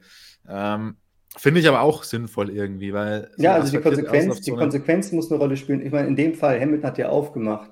Wenn Hamilton nicht aufmacht und der Verstappen rasselt dem ins Auto, hast du auch schon eine Konsequenz. Ja. Dann ist es auch schon richtig, das anders zu bestrafen, je nachdem, wie es ausgeht. Also wenn wir bei Konsequenzen sind, glaube ich, muss man unterscheiden zwischen den äh, sofort spürbaren Konsequenzen bei diesem einzelnen Zwischenfall und Konsequenzen, im größeren Bilde, was das auf die WM für einen Einfluss hat und so weiter. Ich glaube, nee, also das muss man ein bisschen, WM, bisschen trennen. WM, WM darf man überhaupt gar nicht mit rein. Genau. Es muss einzig, einzig und allein die Konsequenz oder die Folgen, die das für einen anderen in diesem Rennen hat. Und deswegen ist ja auch deine Strafe nur auf dieses Rennen bezogen. Wenn ich genau. jetzt jemandem das Auto kaputt fahre und der fällt wegen mir aus, ich würde jetzt nicht so weit gehen, jemanden dafür schon zu disqualifizieren. Aber 10 Sekunden Stop and Go, das, was am meisten wehtut, würde ich auf jeden Fall dann geben. Du hast den anderen rausgenommen und jetzt ja. wird dein Rennen halt quasi so, ähm, wie soll ich sagen, zerstört nicht, aber es wird eben, weiß ich nicht, compromised, wie man das sagt im Englischen, ähm, dass du halt eben nicht mehr dein Resultat so rausholen kannst. Du kannst natürlich versuchen, noch irgendwas zu erreichen danach, aber im Grunde ist das Ziel, dass dein Rennen eigentlich, eigentlich genauso kaputt sein sollte wie das des anderen, wenn man ehrlich ja, ist. Da, da, sind wir auf einer Linie, glaube ich. Ja. Gut, dann kommen wir zum nächsten großen kontroversen Thema des letzten Wochenendes, denn wir hatten ja nochmal eine Stewards-Entscheidung oder mehrere zu einem ähnlichen Vorfall, drei ähnlichen Vorfällen. Zweimal gab es dafür eine Strafe, sehen wir hier schon die ganze Zeit auf dem Bild, nämlich für Max Verstappen und für Valtteri Bottas und das relativ kurz vor Rennbeginn. Sind wir natürlich bei der Szene zum Ende von Q3 am Samstag als Pierre Gasly auf Eingangsstartziel ausgerollt ist, stehen geblieben ist und Bottas, Verstappen und Sainz nicht, teilweise nicht langsam genug vorbeigefahren sind. Sainz konnte das nachweisen, deswegen hat er keine Strafe bekommen. Verstappen und Bottas wurden dafür bestraft, unterschiedlich, weil bei Bottas war nur gelb geschwenkt, bei Verstappen doppelt gelb habe ich als allererstes schon am Samstag, während das Ganze abgelaufen ist, mir gedacht, hm, da steht ein Auto auf Startziel, warum gibt es eigentlich jetzt hier keine rote Flagge? Warum fahren da jetzt der vorbei und der vorbei und jeder sieht die drei Fahrer da auch noch dran vorbeifahren? Aber es ist nichts passiert. Habe ich mir auch gedacht, okay, lassen Sie die jetzt hier weiterfahren. Fahren die jetzt, wenn man es von vorne sieht, sieht man es ja auch nicht so genau, fahren die da gerade langsamer oder nicht? Was passiert da gerade? Ist das so der Weisheits letzter Schluss, sicherheitstechnisch da so zu agieren? Das habe ich auch nicht verstanden, weil ehrlich gesagt, wenn du sagst bei doppelt gelb, dass die Runde eh kaputt ist, also im Qualifying finde ich, könnte es eigentlich praktisch immer rot machen, wenn man ehrlich ist. In so, einer, so, einer, so, einem, so einem Fall eigentlich. Da weiß weil ich gar nicht, warum es da noch was dazwischen gibt. Doppelt gelbe Flagge hat die Runde eh zerstört ja. oder du bekommst eine Strafe, weil du was falsch gemacht hast. Also, das ist auch der, Punkt, wo, glaube ich, Rennleiter Michael Masi ein bisschen unglücklich aussah in der ganzen Geschichte. Mm, es gab ja dann viel Kritik von Red Bull im Nachhinein an dieser ganzen Gelbphase und so weiter. Christian Horner hatte dafür auch noch eine Strafe bekommen, weil er sich über den Marshall aufgeregt hat. Es ist ein kompliziertes System und ich muss gestehen, mir war das zuvor auch noch nicht ganz gängig, wie das funktioniert, wer jetzt dafür genau zuständig ist mit der gelben Flagge und wie das mit dem Marshalling-System läuft, äh, wer da letztendlich auch die Strecke dann oder den, den Marshalling-Sektor unter Gelb setzt auf diesen Light-Panels und so weiter. Das macht tatsächlich nicht der Rennleiter. Das macht auch nicht der Clerk of the Course, sondern das macht der Marshall, weil macht ja eigentlich auch am meisten Sinn. Der steht da, der sieht genau, was da gerade abgeht und der muss in dem Fall entscheiden, ist es gelb, ist es doppelt gelb oder er gibt dann den Rennleiter weiter. Ähm, Moment, das ist jetzt rot, weil rote Flagge ist dann tatsächlich wieder im Kompetenzbereich des Rennleiters. Ist ein bisschen schwierig, das immer so komplett zu verstehen. Jedenfalls kann man den Marshall an der Stelle schon mal komplett freisprechen von jeglicher Schuld. Vielleicht kann man sagen, er hat sich, er hat ein bisschen zögerlich gehandelt, was doppelt gelb oder einfach gelb und so, aber das sind halt auch keine Vollprofis. Die müssen da auch binnen Sekundenbruchteil eine Entscheidung treffen, mache ich da jetzt gelb, mache ich da jetzt doppelt gelb und so weiter. Insgesamt war das, finde ich, alles im Sinne der Sicherheit und sportlich fair, sodass da keiner benachteiligt wurde und deswegen würde ich dem keinen Vorwurf machen wollen. Wenn man jemandem da einen Vorwurf machen will, würde ich, wäre ich da beim Rennleiter Michael Masi, weil der hätte schon sehen können, Moment, da liegen viele Teile rum. Zum einen, und da steht ein Auto auf der Strecke rum. Mache ich doch gleich rot, habe ich die ganzen Diskussionen nicht und fertig. Also ja. da bin ich bei Flo auch Qualifying, lieber mal zu schnell eine rote Flagge, als dann jemanden. Ich meine, es ist ja, jetzt in der Situation kannst du sagen, okay, der steht auf der anderen Seite auf Startziel, aber wir wollen halt nicht, dass wir irgendwann mal einen Fall haben, wo ein Fahrer dann einfach durchzieht und es geht halt eigentlich nicht gut, weil ja. die sind ja alle komplett im Tunnel auf so einer Qualifying-Runde und du nimmst da sicherlich Sachen überhaupt nicht wahr, die ja, möglicherweise. Also, dass der entscheidende Punkt ist, dass jetzt einzustellen, wie du schon sagst, eigentlich so eine Risikoabschätzung. In der Szene, was soll da passieren? Also, dass vom Einfahren rausstellen gerade ausfährt und ein Auto, was, was weiß ich, acht Meter neben ihm steht, vorbeifährt, das kriegen die alle hin. Aber wenn ja, da aber es kann gerade sein, was kaputt, kaputt, geht am Auto oder so und die Kiste biegt deswegen ab und schlägt in den gestrandeten ein, so eine Eventualität, auch wenn die noch so klein ist, die Chance dazu, das überlässt du halt nicht dem Zufall. So. Ja, aber äh, Flo, stell dir doch mal vor, da läuft jetzt irgendein Streckenposten gerade ja. rüber ähm, ja, ja. und er ist auf der Geraden, konzentriert sich komplett gerade auf Dashboard oder was, macht Switches und so und er sieht, ich meine, Raikönnen hat aufs Dashboard geschaut und ist Giovinazzi in die Kiste gefahren, der vor ihm fuhr. Deswegen, sobald sowas ist, ja. muss es, da dürfen wir nicht mit dem, mit dem Feuer spielen. Das, das sind so ja. sicherheitsrelevante Sachen. Deswegen ist es da am sinnvollsten, einfach rot zu machen und fertig. Genau. Und da, da will man keinen Präzedenzfall schaffen, wo man dann daraus lernt. Man muss es davor ja. wissen, dass man da vorsichtiger ist. Weil ja, und wenn du es im letzten Sektor hast, ist doch eh alles klar. Jeder, der dahinter kommt, kann eh nichts mehr reißen. Kannst du genauso Und das ist machen. ja ja, und das ist ja genau der Punkt, den man eigentlich mit diesen klaren Regeln machen wollte. Man wollte die Verantwortung vom Fahrer wegnehmen, weil es mit diesen schwammigen Formulierungen, ja, was ist vom Gas geben, was ist Luft ja. und so weiter, der Fahrer versucht immer für sich das Maximum rauszuholen. Ja, gerade in der Situation, wie ich gesagt habe, guck mal, du kommst aus genau. der letzten Kurve, du siehst ja. da rechts dieses Auto, das steht da ganz ruhig, ganz am Rand, du hast die Situation voll unter Kontrolle und dass du jetzt einfach da durchziehst, da, da wird nichts bei passieren. Also dir nicht.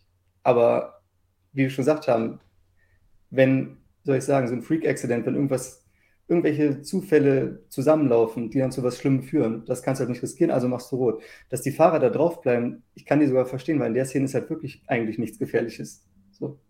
Und man darf die Verantwortung für diese Entscheidung nicht bei den Fahrern lassen, weil die an, in der Situation nicht so weit denken, offenbar ja. auch. Ähm, deswegen muss man da, ich meine, man hat ja schon alles versucht, irgendwie klare Regeln zu machen. Mit diesem Doppelgap wird die Zeit gestrichen, weil dann gibt es keine Diskussion mehr. Aber im Qualifying ist es halt dann doch einfach sinnvoller, in so einer Situation gleich rot zu machen.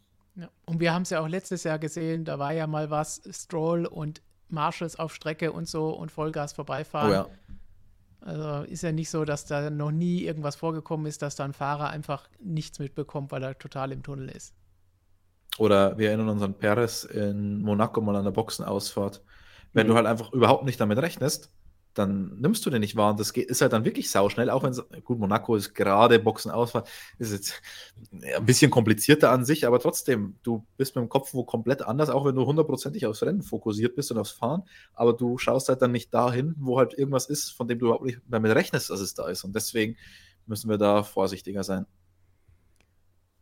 Gut, dann sind wir uns bei dem Thema einig, was die rote Flagge angeht. Aber über das wurde eigentlich, außer von uns, von eigentlich niemandem weiter besprochen. Hat kein Mensch was weiter dazu gesagt. Sondern da ging es dann jetzt darum, dass es zwei Strafen gegeben hat, die in dieser Form, denke ich, sind wir uns auch einig, in Ordnung sind.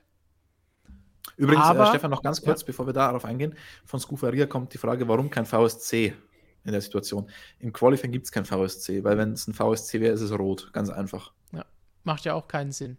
Ja, weil, weil dann sind auch alle Runden komplett kaputt. Im Eimer. Also, In dem Fall braucht es das dann nicht.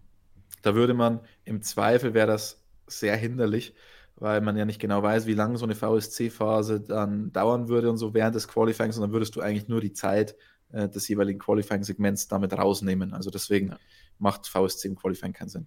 Weil hier wird ja bei Rot auch angehalten. In dem Fall hätten sie genau. es genutzt, weil es war eh zu nah, war entweder schon abgelaufen oder nur abgelaufen, noch ein paar Sekunden. Ja. Deswegen hätte das da auch keinen Unterschied mehr gemacht. Wären eh nicht mehr gefahren, aber ansonsten würde ja da einfach nur die Zeit verloren gehen. Ich finde, das gehört dann auch dazu, weil du hast dann sonst immer dieses Jahr beim Qualifying, dann ist der Showdown weg. Ja, ist halt so. Es wurden auch Studenten ja. am Safety Car beendet. Das ist, so ist das Leben. Also, das wenn dann so halt eine Situation manchmal. zum schlechten Zeitpunkt kommt, dann holt sie die rote Flagge raus, dann ist halt vorbei. Ist vielleicht doof, aber es ist so. Und war ja auch die, die Aussage hier im Chat von Kai zum Beispiel, auch ein Bianchi-Unfall ist eine 1 zu einer Million Situation, aber manchmal kann eben sowas passieren und da muss man eben vorher sagen, nein, abbrechen, nichts passiert. Im Endeffekt sind die ganzen Sachen, über die wir diskutieren, ja auch indirekte oder direkte Folgen sogar aus dem Bianchi-Unfall. Und das ist halt nun mal so, ja, man kann sagen, ähm, man liegt, man sieht es nur, wenn man falsch liegt. Nur wenn man falsch liegt, merkt man, dass man falsch gelegen hat. Ja, was ich, was ich krass liegt, fand. Gibt es die rote Flagge und man kann es hinterher nicht beweisen. Zu dem, zu dem Bianchi oder zu dem, was damals passiert ist. Ich habe irgendwann mal, das war nach dem Bianchi-Unfall, habe ich mal Monaco 97 irgendwo auf YouTube ausgegraben. Auf ITV damals, wo Martin Brundle sein ersten Jahr als ähm, Experte war. Und in Monaco, wie die damals die Autos geborgen haben im Rennen, ich weiß nicht, ob wer das noch weiß, das war halt wirklich krass. Und da hat der. Ähm, oder war das Monaco? Das kann auch anderes Rennen gewesen sein. Aber auf jeden Fall, ja, ich glaube, es war Monaco, aber ja, auf jeden Fall irgendwie, es ging halt um Kräne und so Bergungsfahrzeuge und so. Die hast du in Monaco eigentlich nicht. Das war, glaube ich, auch ein anderes Rennen. Ist auch egal. Auf jeden Fall hat Martin Brundle gesagt, immer wenn ich sehe, wie im Rennbetrieb irgend so ein Kran da rausfährt, kriege ich schlechtes Gefühl, dass da irgendwas passiert oder so. Also, die Leute haben das, aber wie gesagt, es hat keiner was getan, bis was passiert ist. Das war ja fast 20 Jahre vorher. Natürlich gab es Leute, die dir gewusst haben, oh, das ist halt jetzt so gut, aber ja, das ist, ist halt eben. Und in dem Fall, wie gesagt, du tust eigentlich keinem damit weh. Australien 97, siehst du, da gibt es sogar jemanden, der das auch ähm, in den Kommentaren. Genau, das war Australien, weil in Monaco gibt es keine, keine Bergungsfahrzeuge in dem Sinne. Wobei halt Monaco auch die Bergung krass, weil die Leute haben die Autos halt durch die Gegend geschoben, während da durchgeballert wurde, damals auf engstem Raum. Das war halt auch krass. Ähm, ja, und wenn du halt zum Qualifying den Showdown nimmst, ja, so what? Wie gesagt, das ist halt so. Du hast auch im Fußballspiel manchmal 90 Minuten einen unglücklichen Elfmeter, der versaut alles und dann ist halt gibt es halt keine Verlängerung oder so. Ist dann vorbei. Ja. Gibt es kein Showdown. Das ist Sport. Das ist so, ja. Gut, dann kommen wir zu der zweiten Variante, wo wir eigentlich das gleiche sagen wie schon beim Right of Review. Warum hat das Ganze so lange gedauert? Denn auch da wurde es wieder auf den nächsten Tag verschoben und auch da muss ich sagen, kann ich es absolut nicht nachvollziehen. Wir haben eben schon gesagt, wir haben uns gefragt, rote Flagge, warum kommt da nichts? Da fährt der erste, der zweite, der dritte durch. Gelb ja, aber ist immer noch kein Rot und passiert nichts. Was machen die da? Man hat genau im Live-Bild gesehen, die drei Fahrer, wie die da vorbeigefahren sind. Aber hinterher dauert es ewig, bis die Untersuchungen kommen. Dann ist nicht, nicht mal klar, wer alles untersucht wird. Und dann obendrein wird es auf den nächsten Tag noch vertagt. Bei einer Entscheidung, wo es nur darum geht, hey, schaue ich mir an, war er jetzt da zu schnell oder nicht? Was dauert da so lange? Ja, und das ist so ein bisschen der, der zweite Fehler, den ich unserem Rennleiter ankreide an der Stelle. Denn der normale Vorgang ist ja, er sieht irgendwas und meldet das dann den Stewards. Und das hat in dem Fall extrem lange gedauert. Also, wenn das komplette Internet alles voll ist von Videoaufnahmen und sich alle darüber aufregen, dann kann es nicht sein, dass ich, ich weiß es nicht mehr auswendig, drei Stunden oder so dauert, bis die Stewards diese Sache überhaupt gemeldet bekommen. Also das, das kann nicht sein. Und es gibt ja ein System von der FIA, das auch auf solche Fälle aufmerksam macht. Das Problem ist nur, die Strecke war halt nicht unter doppelt gelb. Das heißt, das Lichtsystem, das Marshalling-System hat das nicht angezeigt, dass doppelt gelb ist und deswegen hat es automatisch nicht rausgesucht. Aber ich erwarte mir dann schon, dass man da die Augen offen hält und ich meine, man konnte sie ja durchaus auch am, am Worldfeed schon erkennen, dass da irgendwas möglicherweise nicht mit rechten Dingen zugeht dass man dann sagt, okay, wir schauen uns das jetzt sofort an und dann auch nicht nur der Rennleiter alleine, sondern da sind natürlich auch noch mehrere Leute in der Rennleitung drinnen, die ihm dabei helfen und dann schaut man sich, ich meine, das war jetzt relativ überschaubar insgesamt, man kann ja relativ schnell schauen, wer ist da überhaupt nach dem Gasly auf der Strecke gewesen, wen betrifft das? Und dann schaue ich mir die paar Fahrer an und dann sage ich, du musst ja als Rennleiter an der Stelle dann noch nicht sagen, das war falsch oder das war richtig. Du musst nur sagen, schaut euch das mal genauer an. Und dann treten die Stewards viel früher in Aktion und dann passiert das nicht, dass Max Verstappen, wenn die Stewards überhaupt in Aktion treffen, schon von der Strecke weg ist. Heißt jetzt bitte nicht rein interpretieren, dass Max Verstappen irgendwie faul ist und nicht mehr an der Strecke ist. Viele waren da schon nicht mehr an der Strecke. Ein paar Fahrer waren noch da, ich glaube, im Hintergrund hat man auch Lando Norris rumspielen sehen bei uns im, im Videoblog. Ähm, aber das kann ja nicht sein, dass es so lange dauert, dass ein Großteil der Fahrer nicht mehr an der Strecke ist, bis man so ein einfaches Vergehen dann meldet. Und ich meine, da können dann die Stewards wenig dafür, dass sie sagen, okay, wir schauen uns am nächsten Tag an, aber wenn der Fahrer nicht da ist, was willst du machen? Du kannst natürlich sagen, ja, das soll wieder zurückkommen, aber bis das dann alles ist, was weiß ich, also du fährst ja dann schon auch ein bisschen durch die Wüste, fährst wenn der gerade auf dem Weg ist, bis du den erreichst, was auch immer, dann dauert es mindestens mal eine Stunde, bis der wieder da ist. Und dann deswegen, okay, man hätte es auch früher dann am nächsten Tag machen können, nicht um 13 Uhr, sondern ja, ist natürlich auch ein Nachtrennen oder Nachmittagsrennen gewesen, was auch immer. Trotzdem, dann hätte, hätte die Entscheidung auch schneller äh, gefällt werden sollen weil das war in dem Fall auch nicht so ultra kompliziert und dann lasse ich auch nicht gelten. Ja, man muss das ja alles wasserdicht formulieren. Die Sache ist relativ eindeutig. Also da gibt es auch keinen Grund zur Diskussion. Gelb ist gelb und wir haben das ja auch in Präzedenzfällen schon klargestellt, dass äh, egal ist, ob jetzt der Flaggenmarschall das zeigt oder auf dem Leuchtsignal ist, völlig egal, wenn sowas da ist, muss ich vom Gas gehen, darf die Runde nicht fahren. Und es war relativ eindeutig, dass Verstappen das nicht gemacht hat. Telemetrie, Onboard-Aufnahmen, Sektorzeiten, alles gezeigt, dann gibt es da eigentlich keine Diskussion mehr. Zusammenfassend für diese beiden Fälle, die wir jetzt lange diskutiert haben, kann man dann ganz klar sagen, was soll besser werden, was muss sich ändern, das muss einfach schneller geschehen. Ja, definitiv. Also, wobei das Problem ist natürlich, es waren sehr unterschiedlich gelagerte Fälle. Es, Brasilien war erstmal eine technische Sache, die einfach komplizierter ist. Da braucht man Zeit, bis man das alles ausgewertet hat. Dann das Right of Review. Da haben die Stewards geschlafen und die FIA bei der Ansetzung des Ganzen schon und war dann blöd. Und da hat jetzt der Rennleiter ein bisschen, ich will nicht sagen versagt, das ist ein bisschen hart ausgedrückt, aber hat da nicht die beste Figur abgegeben. Gut, dann gehen wir doch mal weiter zum nächsten Punkt. Stewards und Strafen sind damit jetzt erstmal entlassen und abgehakt. Aber es gab ja auch den Vorwurf, auch bei uns in den Kommentaren, viel zu viel Proteste, nachdem es natürlich da jetzt auch hin und her gegangen ist in diesem Jahr. Und Politik im Hintergrund. Schauen wir uns doch erstmal den Fall der Proteste an oder der angedrohten Proteste, die dann eigentlich auch nicht wirklich bislang gekommen sind, aber so ziemlich jedes Fahrzeugteil am Mercedes schon betroffen haben bislang. Denn da kamen ja aus Richtung Red Bull immer wieder diverse Ideen, was am Mercedes der Grund dafür ist, wenn er an einem Wochenende schneller ist als der Red Bull. Am vergangenen Wochenende oder die letzten beiden war es der Heckflügel, wo der obere Flap schleifen soll. Gibt es zu viele, gibt es für jeden Mist irgendwelche Proteste oder zumindest Ankündigungen und Beschuldigungen? Was sagt ihr zu der ganzen Geschichte, wie es da aktuell hinter den Kulissen zugeht?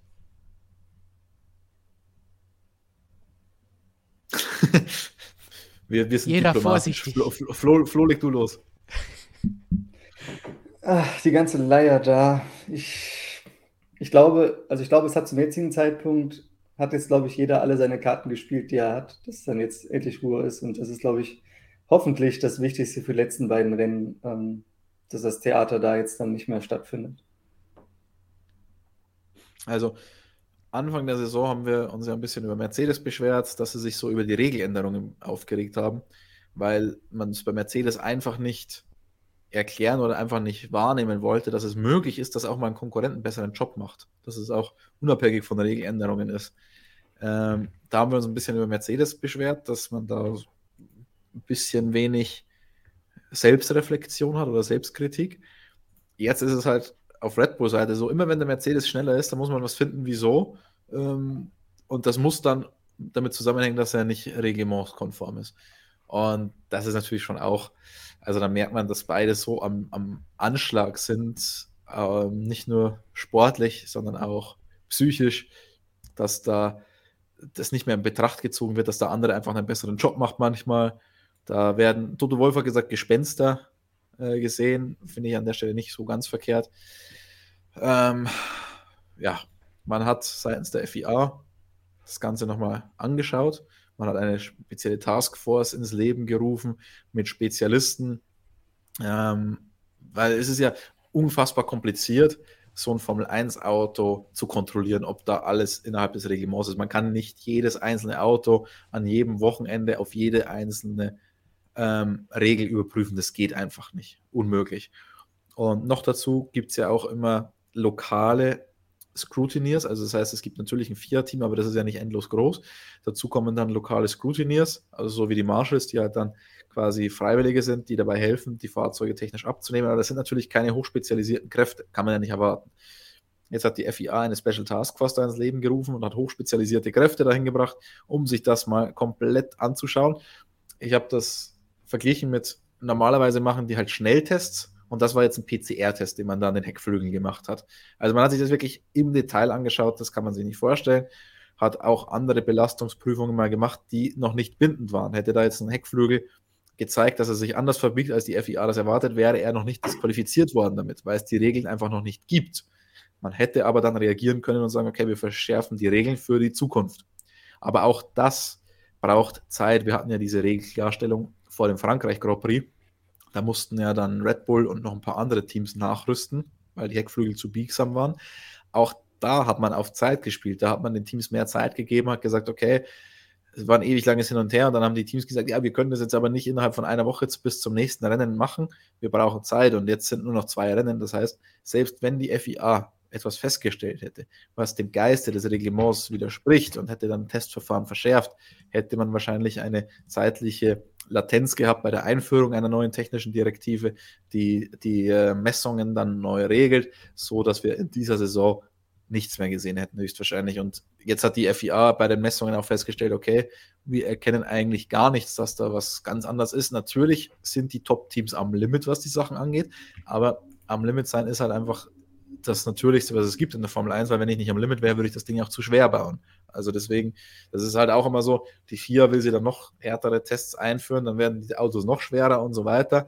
Und eine unendliche Steifigkeit gibt es halt einfach von keinem Bauteil. Und deswegen muss man da auch einen Kompromiss finden. Es gibt jetzt nach diesen PCR-Messungen am Heckflügel, sage ich mal, gibt es keinen Grund zur Aufregung und es ist okay. Und Red Bull bildet sich auch ein, dass Mercedes aufgrund dieser ausführlicheren Tests auch einen anderen Flügel eingesetzt hätte, der sich nicht mehr so verbogen hat. Dem widerspricht Mercedes, sie sagen alles beim Alten. Ähm, vielleicht hat man bei Red Bull selber eingesehen, dass man da vielleicht ein paar Gespenster gesehen hat.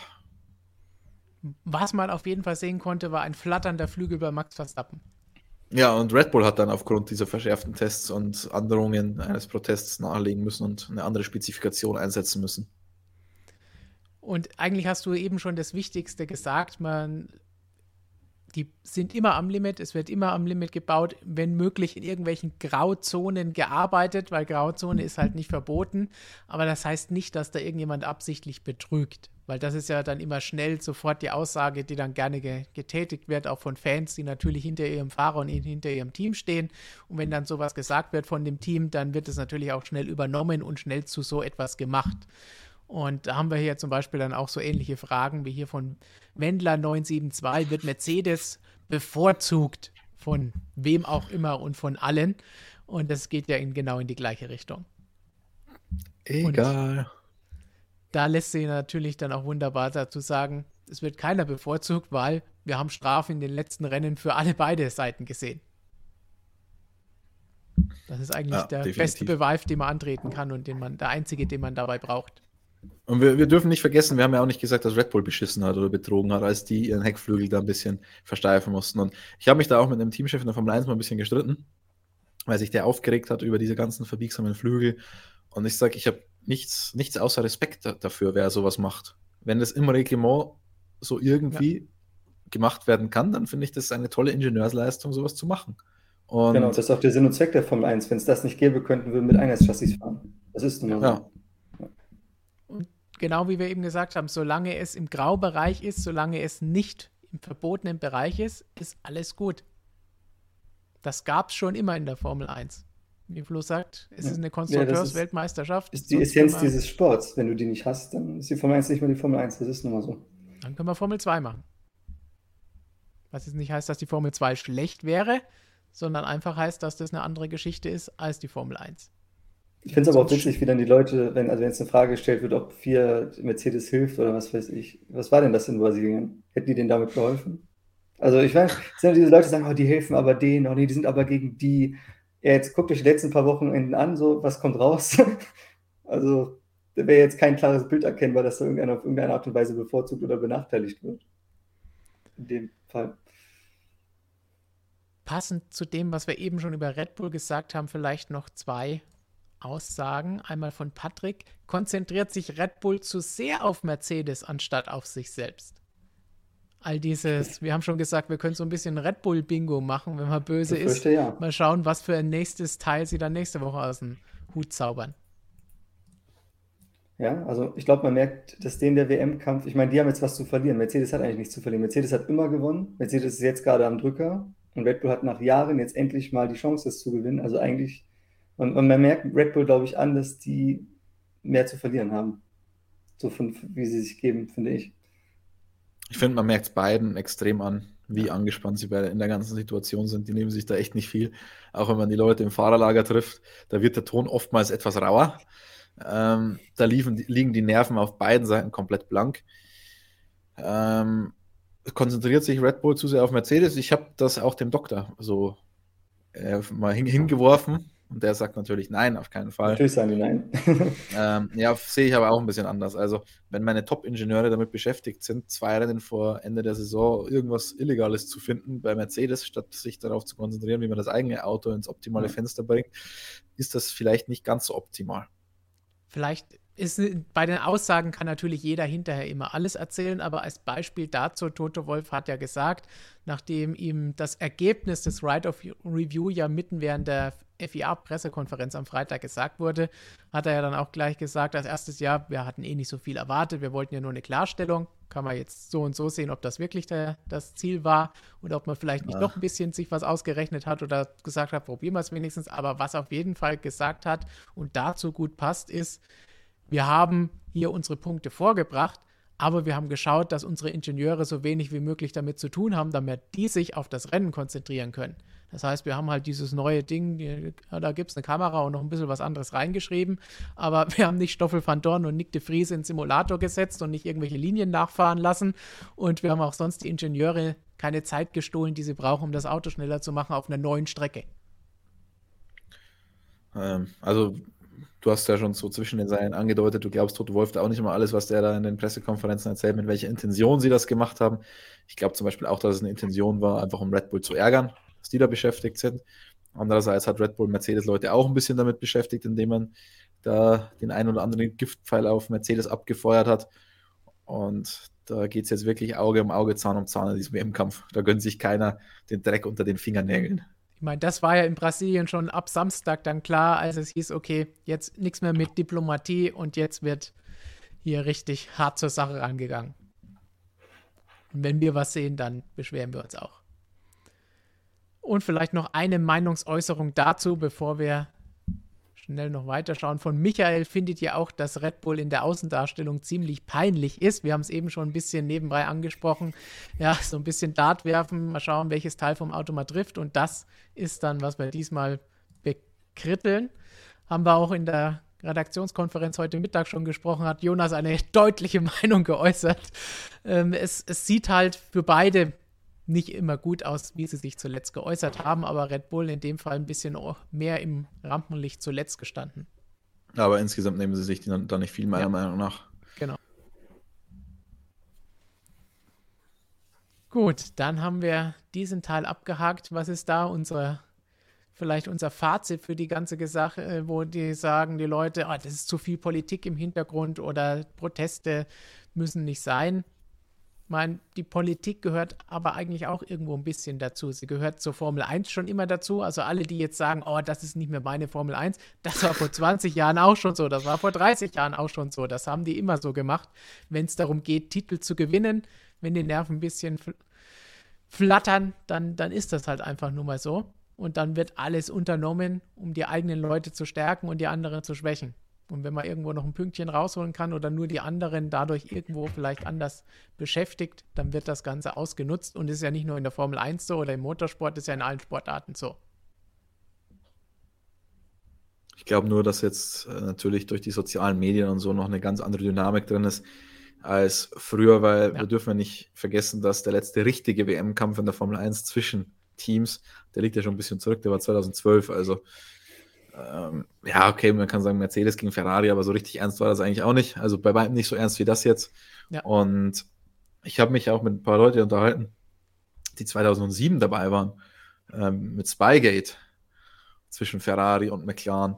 Und die haben gesagt, das hat dieser WM-Kampf hat und diese Spygate-Aktion, die hat Gräben hinterlassen bei, bei jedem einzelnen Angestellten. Das war kein normal, keine normale Beziehung mehr zwischen den Teams. Auch wenn man sich im Fahrerlager über den Weg gelaufen ist und so, da ist das ja jetzt hier fast noch äh, Kindergarten. Also ähm, das gehört zur Formel 1. Es hat eine bisschen andere Dynamik bekommen durch die sozialen Medien, aber insgesamt ist das auch nicht nichts ganz Neues. Du, in diesen Fällen zitiere ich ja immer wieder gerne so die alte Anekdote. Damals haben sie ja noch nicht mal mehr den Namen des gegnerischen Teams in den Mund genommen und noch nicht mal in, der Pressemitteilung geschrieben. Da gibt es dann auch immer nur das andere Team, die anderen. Da hat keiner mehr McLaren oder Ferrari gesagt. Und wenn es soweit schon ist, dann. Da, so weit sind wir ja jetzt noch nicht mehr. Also Red Bull oder Mercedes fällt ja hin und wieder noch. Das stimmt. Also ein bisschen Luft nach oben haben wir noch für die nächsten zwei Rennen, was auch immer da passieren mag. Gut. Sind wir dann zufrieden mit allem, was wir über diese Dinge, die wir in der Formel 1 verändern wollen oder die sich ändern müssen, gesagt haben? Ich glaube ja. Allumfänglich. Allumfänglich, ausführlich über alles, was Proteste, Strafen und die Politik im Hintergrund angeht. Ich glaube, die Strafen sind für uns das, das hat so lange gedauert, wenn wir das lösen. Die anderen Sachen, die verändern ja das Sportliche an sich jetzt nicht. Weil eben auch jemand im Chat gefragt hat, was ist denn so schlimm, dass es am nächsten Tag erst die Entscheidung gab? Ja, aber wenn erst anderthalb oder zwei Stunden vor Rennende die Startaufstellung feststeht, das ist einfach nicht Sinn der Sache. Das kann nicht sein in so einem hochprofessionellen Sport. Es kann im Ausnahmefall ja, sein, ja. aber das hier ist kein Ausnahmefall. Ja, dann hatten wir auch noch den Fall, dass die Startaufstellung ja sogar erstmal verkehrt war, die wir Richtig. geschickt bekommen haben. Also das war auch noch amüsant. Dass ich da auch, das, das war ja dann Mercedes und Ferrari, glaube ich, erstmal gesagt haben, wer ist denn jetzt hier Fünfter? Ja, und das war sogar in der Startaufstellung noch falsch. Also ähm, die vier weiß inzwischen, dass ich da sehr penibel bin. Und der Erste bin, der da vor, vor der Tür steht und sich beschwert äh, über eine falsche Startaufstellung, wurde tatsächlich dann auch schon mal geändert, nachdem wir uns beschwert haben in Österreich vor ein paar Jahren mal. Ähm, man hat ja, das ist ja auch eine endlose Geschichte. Ich glaube, ich, glaub, ich habe es ja mal angerissen, ein bisschen im, im letzten Vlog nach, nach dem Rennsonntag. Äh, das hat man ja inzwischen auch geändert. Jedenfalls hat man da wieder das andere System angewandt und es wirft natürlich auch kein besonders gutes Bild auf die, auf die ganze Geschichte, dass man da die Startaufstellung falsch macht und auf alle Rennleiter, Stewards, die unterschreiben das letztendlich auch und so weiter. Also, ah, das war ein bisschen unglücklich das Wochenende. Auch die FIA ist, glaube ich, schon ein bisschen an der Belastungsgrenze angekommen. Man sieht, die Saison ist mit 22 Rennen doch zu lang. Möglicherweise auch sie, ja. Auch wenn sie dieses Jahr trotzdem spannend ist. Und wir ja noch die Befürchtung vorher hatten, um Gottes Willen, so viele Rennen und sieben Rennen vorher steht schon der Weltmeister fest. Haben wir ja so gesehen noch Glück gehabt. Gut, Glück gehabt haben auch alle, deren Fragen wir uns jetzt noch widmen werden, denn wir wollen natürlich auch noch sehen, was ihr im Chat uns alles fragt und wir haben noch vier Instagram-Fragen, die wir uns gleich reinziehen und wenn es um Instagram-Fragen geht, dann brauchen wir natürlich Gigi dafür. Hallo, hallo. Ja, ich habe aus dem Chat ein paar Fragen mitgebracht und tatsächlich, wenn ich richtig zählen kann, sind es doch fünf Instagram-Fragen, die ich dabei ja. habe. Die Flügelfrage haben wir eben schon mit abgehandelt, gleich die erste. Ah, der, der Heckflügeltest. Alles klar. Genau. Ja gut, dann machen wir doch gleich mit der nächsten weiter. Und zwar möchte der Sprengi 13 wissen, ähm, was denkt ihr, wieso Mercedes auf einmal wieder viel stärker ist als Red Bull? Also wenn wir nach Red Bull gehen, dann liegt es an diversen illegalen Teilen. Äh, kann jetzt jeder von uns eine Sache sagen. Dann nehme ich das Fahrwerk, Stefan, du nimmst vielleicht den Motor und Flo, du den Heckflügel. Oder so rum. Ich, ja, ich, sag, einfach, ich sag einfach, ich sag Grauzonen. Grauzonen. Alle. Also so ein bisschen sagst du, sie sind schon auf der richtigen Fährte, aber es ist halt noch erlaubt. Ja, ich denke schon, natürlich hat Mercedes es irgendwo nachgezogen. Aber das gleiche hätte Red Bull ja auch machen können, wie Christian schon sagt. Statt aber Gegner zu gucken, dann mal selber noch versuchen, noch was zu optimieren, noch was rauszuholen. Also, das ist eigentlich aber das Einzige. Ich glaube nicht, dass Mercedes jetzt ähm, im WM-Endspurt was an dem Heckflügel geändert hat, den Big Summer gemacht hat. Die Entwicklung des Fahrzeugs ist schon längst abgeschlossen. Ja. Ähm, da ich glaube. Das ist für mich aber, auch, das für mich aber auch eigentlich mehr eine, eine Abstimmungsfrage als ein. Ja, genau. Du, du, ja. Das glaube ich auch. Also die Abstimmung des Fahrzeugs, also die, die Autos, zwischen denen lag ja die ganze Saison über eigentlich nichts. Also es ist ja jedes einzelne Rennen schon seit Saisonbeginn hin und her gegangen. Und wer jetzt einfach das Auto optimal abstimmt, wer es ins Fenster kriegt, der ist halt vorne. Und Mercedes kriegt es zurzeit öfter hin. Und da kann man sich dann natürlich fragen, ist das jetzt weil Red Bull sich nicht mehr so auf sich selbst konzentriert, sondern mehr auf den Gegner. Vielleicht kann Red Bull inzwischen den Mercedes besser abstimmen, wer weiß. Aber Mercedes hat ja auch ein bisschen früher aufgehört mit äh, der Entwicklung. Das heißt, je weniger neue Teile ich ans Fahrzeug bringe, desto in Anführungsstrichen einfacher wird es natürlich auch, mein Fahrzeug abzustimmen, weil das Fahrzeug einfach bekannter ist. Mit dem Upgrade, das Mercedes in Silverstone gebracht hat, hat man mehr Abtrieb an der Hinterachse bekommen. Das war immer das ganz große Problem bei, nach der Regelumstellung auf Mercedes-Seite, dass das Heck ein bisschen nervös ist und dadurch hat man Freiheiten in der Abstimmung auch bekommen, die man davor nicht hatte. Und die Kombination aus vielen Sachen ähm, führt halt dann tatsächlich so dazu, wenn es so eng da vorne zugeht zwischen den Teams, dass ich einmal eine Abstimmung habe, die passt und einmal keine. Dr. Marco hat auch gesagt, wir haben an dem Wochenende in Katar haben wir es verschlafen. Wir sind super reingekommen ins Wochenende ähm, am Freitag, super Training, waren vorne und am Samstag hat auf einmal Mercedes nachgezogen und war vorne. Und obwohl man sich bei Mercedes zumindest auf der Seite von Lewis Hamilton vertan hatte mit dem Setup ursprünglich, Bottas und Hamilton sind ja unterschiedlich ins Rennwochenende gegangen, Setup-technisch, hat Mercedes dann den Sprung gemacht, den Red Bull nicht gemacht hat, die haben eher einen, einen Schritt nach hinten gemacht. Und, und ich glaube, das sind einfach solche Sachen jetzt.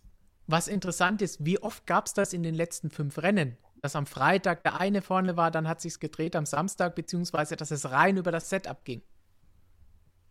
Und der eine ist halt dann im Qualifying drin schneller, das andere Auto funktioniert dann vollgetankt besser. Ähm, mit unseren Prognosen komme ich mir inzwischen selbst teilweise vor wie ein, wie ein Idiot, weil da analysierst du das und das und das und schaust dir das genau an und am nächsten Tag kommt es dann genau anders als prognostiziert. Also Mexiko Qualifying war das beste Beispiel dafür. Da hat keiner in der Formel 1 nur ansatzweise damit gerechnet, dass Mercedes da die erste Startreihe voll macht. Gut, Thomas hat noch eine Anmerkung. Niki Lauda wäre für diesen WM-Kampf ideal, dem würde das Herz aufgehen hinter den Kulissen Niki Lauda und der Doktor, die sich ein Duell liefern. Ah, das wäre herrlich. Das wäre so schön zu sehen. Gut, aber ja. wir haben noch mehrere Fragen, die sich mit diesem kompletten WM-Kampfthema beschäftigen. Haben wir. Ich würde an dieser Stelle sogar ein bisschen freestylen und jetzt nicht die nächste Instagram-Frage nehmen, sondern eine aus dem Chat. Und ich meine, ihr habt auch über dieses Thema noch nicht geredet, denn Timo Jansen möchte wissen, wie ihr das eigentlich seht. Ähm, hat Verstappen jetzt noch eine Chance? Was müsste Red Bull machen, um eurer Meinung nach noch eine Chance zu haben? Ja, eine Chance zu haben, ist eine schwierige Aussage. Sie führen die Weltmeisterschaft mit Verstappen an. Also natürlich haben sie noch eine Chance. So mal als Basis vorweg. Das ist natürlich die sensationellste Ausgangsposition, die man sich vorstellen kann das schnellere Auto oder das schnellere Paket aktuell ist einfach noch ein bisschen zurück in der WM und Red Bull braucht halt höchstwahrscheinlich noch einen Sieg. Wenn Max noch ein Rennen gewinnt, ist er, es kommt natürlich auch darauf an, was der Bottas macht, aber in der letzten Zeit ist dann zumindest auch im Rennen der Abstand zwischen Hamilton und, und, und Bottas schon auch wieder gigantisch. Ähm, aber wenn er einen Sieg holt, dann hat er, glaube ich, die WM und Lewis muss halt beide gewinnen, um die WM zu gewinnen. Also das ist eine sensationelle Ausgangslage und wie wir gesagt haben, Setup. Wenn Red Bull, und jetzt kommt Saudi, da sagt wieder jeder, das ist eine Mercedes-Strecke, vor allem wenn dann der, der Raketenmotor wieder im Heck ist, wie es Toto Wolf ja schon angekündigt hat. Am Ende sind wir so viele Strecken gegangen und haben gesagt, das ist die Strecke für den und das ist die für den und am Ende war es wieder genau umgekehrt. Also, ähm, wenn Verstappen in Saudi-Arabien gewinnen sollte, ich gehe nicht davon aus, weil ich bleib, ich glaube trotzdem, dass es eine Mercedes-Strecke ist. Es ist eine absolute Highspeed-Strecke. Ähm, ich glaube, nach Monza fast und Spa wahrscheinlich die schnellste im Kalender. Ähm, also, wenn Verstappen da gewinnen sollte, wieder erwarten, das ist eine Vorentscheidung in der WM und dann, wenn Hamilton gewinnt und Verstappen möglicherweise Zweiter wird, gehen sie, gehen sie punktgleich oder fast punktgleich, je nachdem, wie es mit der schnellsten Runde aussieht, nach Abu Dhabi und in Abu Dhabi 50-50, oder? Also die Strecke wurde auch noch ein bisschen umgebaut. Wir wissen alle nicht so ganz genau, was uns erwartet. Letztes Jahr hat der Red Bull auch gewartet. Gut, da hatte der Mercedes ein bisschen Motorprobleme mit der MGUK. Ähm, die Mercedes-Motoren werden nicht mehr ganz so am Limit operieren können. Ich glaube, das kann man auch sagen weil auch der Raketenmotor dann schon zumindest zwei Rennen auf dem Buckel hat. Ähm, und die Degradation bei Mercedes insgesamt schon relativ beträchtlich ist. Also Chance hat er natürlich. Und ich weiß auch nicht, ob er die besseren oder die schlechteren hat. Aktuell also das ist ganz witzig, als ich jetzt gestern das erste Mal seit dem Tripleheader wieder im Büro war, wollte jeder gleich wissen, ja, wer wird jetzt Weltmeister, Verstappen oder Hamilton? Was willst du da groß sagen? Egal mit wem ich telefoniere, in jedem Telefonat werde ich gefragt, ja, wer wird jetzt Weltmeister, Hamilton oder Verstappen? Und dann kannst du da nur die Floskeln raushauen. 50-50. Die Frage kam heute auch im Chat und in den Kommentaren der letzten Videos relativ häufig. Und was, was du eben schon angedeutet hast, wir müssen natürlich auch bedenken, Saudi-Arabien, komplett neue Strecke, alles, was man vorher annimmt, Mercedes oder Red Bull-Strecke, nicht nur durch Setup, sondern grundsätzlich, wer weiß, wie es wirklich ist. Wie ist der Asphalt, wo kommt das Ganze wie am besten hin, was ist mit den Reifen? Gerade nach dem letzten Wochenende. Wie viele neue Strecken hatten wir jetzt in dem Jahr? Also Sanford, Sanford, Katar. Katar, Saudi. Ja, und Sanford war Red Bull stärker und in Katar war Mercedes stärker. Und beide Male eigentlich eher so nur eine Nuance, würde ich sagen. Weil im Renntrim war jetzt Hamilton nicht, ja, der war schon ein bisschen besser und der konnte dann reagieren, aber es war jetzt nicht, dass er überlegen da vorne weggefahren ist. Ja. Flo, hast du noch eine Prognose dafür? wollen dich nicht ausschließen. Ja, ich kann jetzt, ich habe auch kein Orakel. Also, was das angeht. Hast du keine Krake ähm, oder irgendwas? Nee. Hatten wir, hatten wir nicht auch mal ein Orakel hier? Hatte ich irgendwas, irgendwas Dummes hatten wir uns noch mal überlegt, oder? Ach, scheiße. haben wir wahrscheinlich nicht Wir haben nur eine Lavamöwe gehabt. Ja, nee, wir hatten nur irgendwas anderes äh, Lächerliches, hatten wir uns mal überlegt. Ähm, also heute wollten wir eigentlich mit, mit, der, mit der Dartscheibe äh, irgendeine Komponente am Mercedes aus, äh, ausschießen oder auswerfen, welche Komponente der Mercedes nächstes Rennen illegal ist. Aber die Dartscheibe haben, haben wir leider nicht gefunden. Man muss jetzt einfach mal abwarten, letztendlich, also abwarten, man muss immer abwarten. Abwarten. Let's wait, let's wait and see. Nein, äh, man muss halt immer gucken, es reicht ein Fehler, der alles ändern kann. Das kann halt bei dem Hamilton auch passieren im Qualifying, dass er sich, was weiß ich, irgendeinen Körper zu hart überfährt und dann wie Nockenheim damals geht so ein Sensor kaputt, keine Ahnung. Wie soll ich sagen, es ist, es ist für jeden an jedem Wochenende, aber jetzt natürlich erst recht äh, notwendig, keine Fehler zu machen und wirklich überhaupt nicht die aller, allerkleinste Schwäche zu zeigen, weil die kann dir alles ruinieren. So.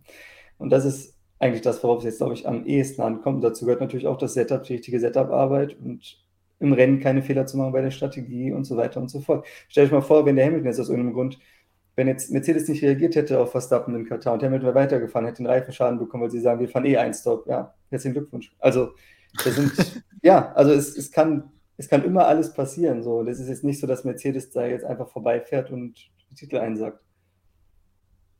Nein, das ist ein ultraschneller Stadtkurs. Ein Fehler, ein Mini-Fehler im Rennen, du bist komplett draußen. Also. Ja. Gut, Motor hast du eben schon angeschnitten, aber da haben wir noch eine Frage zu. Ja, mit sehr vielen Zahlen. Ich hoffe, ich kann sie jetzt richtig rüberbringen. Ähm, Topse 35 fragt, rechnet ihr ähm, mit äh, nochmal einem neuen Motor für Hamilton oder reicht ähm, Motor Nummer 5 4 für ein Drittel Rennen? Für ein bis drei Rennen? Wie, wie lest ihr das? Also wenn du nur ein Drittel Rennen, wenn du nur ein Drittel schaffst, ist scheiße. ähm. Ich sag mal so, ich gehe nicht davon aus, dass er noch einen neuen Motor braucht. Das würde das Ganze irgendwie ad absurdum führen, weil vor allem auf einem Stadtkurs, wo du es jetzt nicht weißt, auch wenn sie, wenn sie jetzt nicht der typische Stadtkurs sein soll und ein bisschen überholfreundlicher sein soll, weißt du trotzdem nicht, wie das da funktioniert. In Abu Dhabi wärst du nicht mehr Herr deiner Sinne, meiner Meinung nach, wenn du einen neuen Motor einbaust und eine Startplatzstrafe in Kauf nimmst. Auch mit Umbau, glaube ich, wird es jetzt kein Ovalrennen da werden. Nicht so clever deswegen gehen wir davon aus, dass nicht, nein. Also ich meine, es war ja fraglich, ob er überhaupt diesen Brasilien-Motor gebraucht ja. hat und der hat jetzt erst ein Rennen drauf. Also jetzt ein zweites Rennen schafft er auch noch und ein drittes Rennen sollte er in der Regel auch noch schaffen. genau das wollte ich jetzt auch sagen, bedenken, der war in Katar jetzt nicht im Auto. Das heißt, er hat Brasilien hinter sich und jetzt noch diese zwei vor sich. Und normalerweise haben wir drei Power Units für das ganze Jahr gedacht. Das heißt, drei Rennen sollten schon drin sein, auch wenn man sagt, ab 1000 Kilometern oder irgendwas fängt es dann langsam mal an, hat Toto mal gesagt zuletzt. Aber da sollten drei Rennen drin sein. Ja, auch der Raketenmotor. Freitags fahren sie ja eh wieder mit irgendwas anderem rum, was nicht ganz so viel Power hat und noch im Fundus vorhanden ist. Und deswegen kam ja auch vor ein paar Wochen, vor ein paar Rennen diese, diese Aussage immer wieder von Mercedes, von Toto und Andrew Schauffele und allen auf, ja, sie müssen jetzt hier ihren Motorenpool managen, damit sie ja. bis zum Ende durchkommen. Freitag fahren die gefühlt mit dem Honda-Motor von 2015 rum um, um die Strecke, also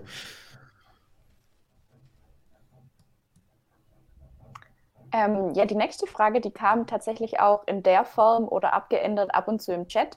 Und zwar, ähm, werden sich die Red Bull für Verstappen opfern und den Hamilton crashen für die Weltmeisterschaft?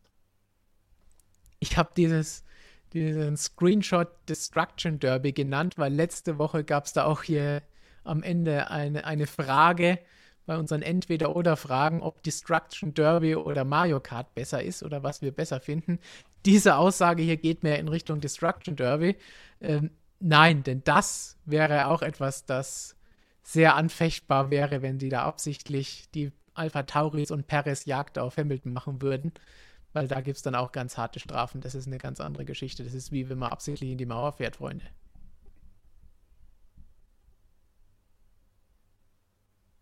Flo, was glaubst du?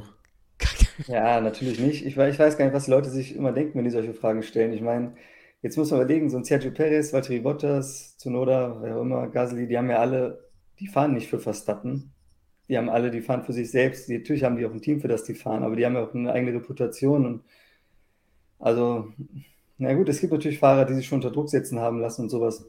Also mir fällt eigentlich nur Nelson Piquet Jr. ein, der auf irgendeine Art und Weise sowas, wobei auch das ja eigentlich nur indirekt war. Der hat ja keinen direkt rausgenommen, sondern einfach nur also sein, sein Rennen, was wahrscheinlich eh nichts geworden wäre, hat er halt quasi in die Wand gefahren. Und das war schon schlimm genug, aber ähm, also Teamkollegen jetzt aus, äh, wie soll ich sagen, wirklich ja, also für den Teamkollegen jemanden wirklich abzuschießen, da so einzugreifen. Und, also die Typen, die haben auf jeden, für ewig haben die halt ihren Ruf verspielt, wenn einer sowas macht in dem Sport.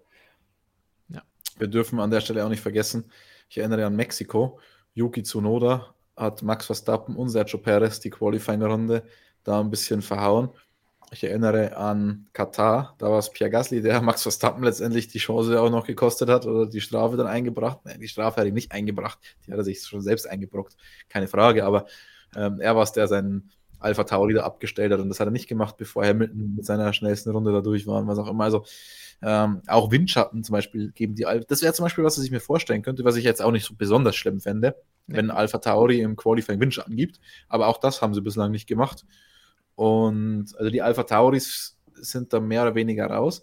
Was richtig, richtig, richtig spannend wäre, wenn wir im letzten Rennen sind und es geht um die schnellste Rennrunde und der Perez fährt eigentlich irgendwo in den Punkt und möglicherweise geht es auch noch um die Konstrukteurs-WM und Perez muss Punkte für die Konstrukteurs-WM holen, könnte aber mit einem Stopp und frischen Reifen Hamilton die schnellste Runde oder sowas wegnehmen.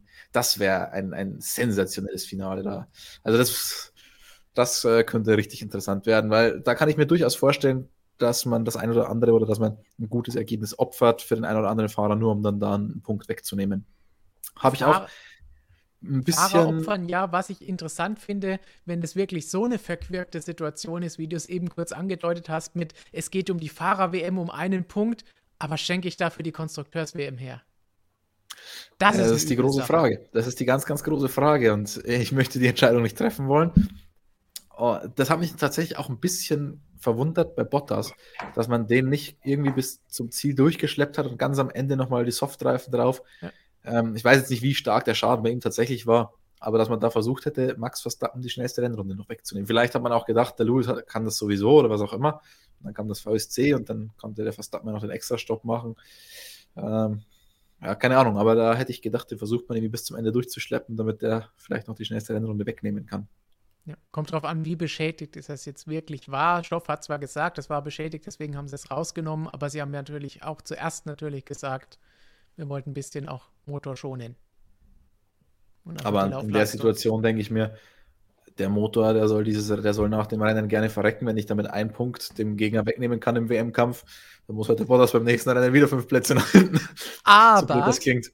er verliert, das wäre aber wieder ein Punkt für die Fahrer-WM. In der Konstrukteurs-WM, in der ihr riesiger Vorsprung von 30, 40 Punkten, wo wir vor drei, vier, fünf Rennen noch gesagt haben, das ist gelaufen, der ist jetzt sehr, sehr, sehr geschmolzen.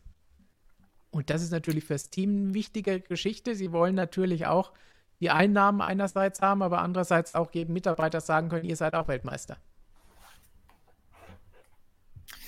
Ja, schwierig. Look, mein Breaking News zu unserer Crash-Geschichte-Frage von eben. Timo Scheider ersetzt Sergio Perez im letzten Rennen in Abu Dhabi. Böse. Ja, aber daran siehst, daran siehst du, was Timo Scheider für einen Ruf hat. So. Ja. Was ist aus seiner Karriere geworden? Dr. Wolfgang Ulrich ersetzt Dr. Marco, oder wie? Doktorentausch.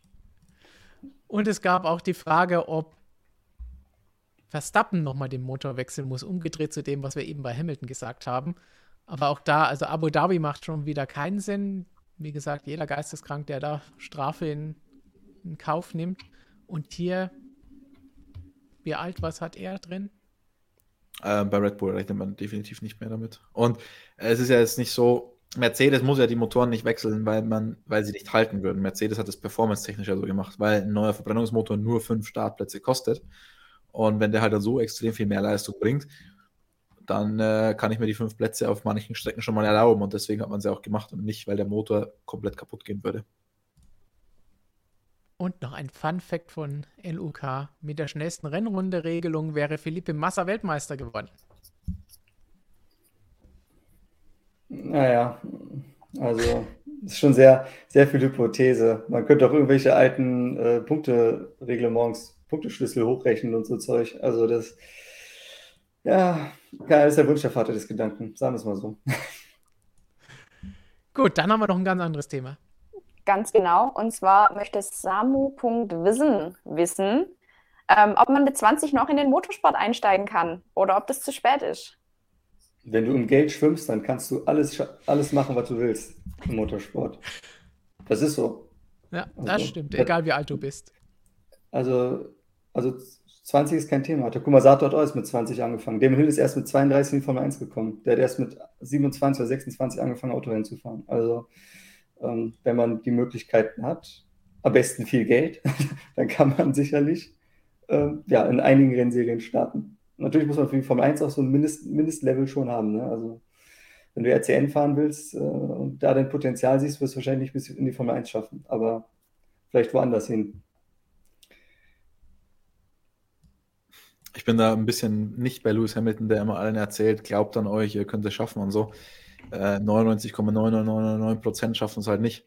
Und ja. da ist es bei vielen einfach eine Geldverschwendung, eine reine Geldverbrennung, weil es ist halt leider so unfassbar teuer. Und deswegen das Ganze professionell zu betreiben, würde ich jetzt mal sagen. Vor allem, der, der Motorsport hat sich auch gewandelt, Flo. So eine Geschichte von Damon Hill, glaube ich, die kriegst du heute nicht mehr hin. Ja, ja. Hill hatte, Hill hatte ja auch, ähm, also er hatte ja schon auch den, also die Familie hatte kein Geld, weil das ganze Geld ist draufgegangen, als sein Vater bei dem Flugzeugabsturz gestorben ist. Er hatte ein Formel-1-Team am Laufen und dann ging es der Familie dann finanziell nicht so gut ähm, er hat natürlich den Namen und hat dementsprechend auch Support gehabt, Möglichkeiten gehabt, ähm, um, das, um das zu machen. Ähm, aber heute, wie du schon sagst, ist es sicherlich so, dass wenn du überlegst, durch welche Schule und von mhm. Wie klein auf die Fahrer eben, was halt bei einem Damon Hill oder Takuma Sato auch gesehen hast, das war einfach so, die waren zwar schnelle Rennfahrer, aber Racecraft-technisch hatten die richtige Defizite, weil die eben in ihrer Jugend diesen Sport nicht gemacht haben die konnten an einem guten Tag, hat der Sato Rundenrekord am Nürburgring gefahren, an einem guten Tag hat der Hill in Suzuka den Schuhmacher im Regen abgezogen. Also es, die konnten das alles. Aber die haben auch richtig oft schlechte Entscheidungen getroffen, weil die Racecraft hatten die richtige Defizite. Ähm, aber heutzutage glaube ich, warum, also die Zeiten haben sich so geändert, ich glaube auch heutzutage würdest du, egal wie gut du bist, auf diesem Level es schwerer haben natürlich als damals, weil eben selbst wenn du überlegst, so ein, also Pierre Gasly, Carlos Sainz, wer auch immer, die wir jetzt nicht sagen, das ist nicht Verstappen oder Hamilton. So. Und trotzdem sind die von ihrem Level, was sie haben, mit der Ausbildung, die sie haben, ähm, das wären, glaube ich, Typen gewesen in den 90er Jahren, wenn die halt schon so Heckin-Niveau gewesen, die wären um den Titel gefahren. So, und das ist schon ein Unterschied. Ähm, ja, das, was man heute ganz ist, wie im Fußball auch. Wenn du Bundesligaspieler aus den 90ern anguckst, der wird heute wahrscheinlich dritte Liga spielen, oder zweite. Ja, sehe ich genauso, weil die Professionalität so unfassbar äh, gestiegen ist in dem Sport. Auch die Komplexität des Sports darf man auch nicht vergessen.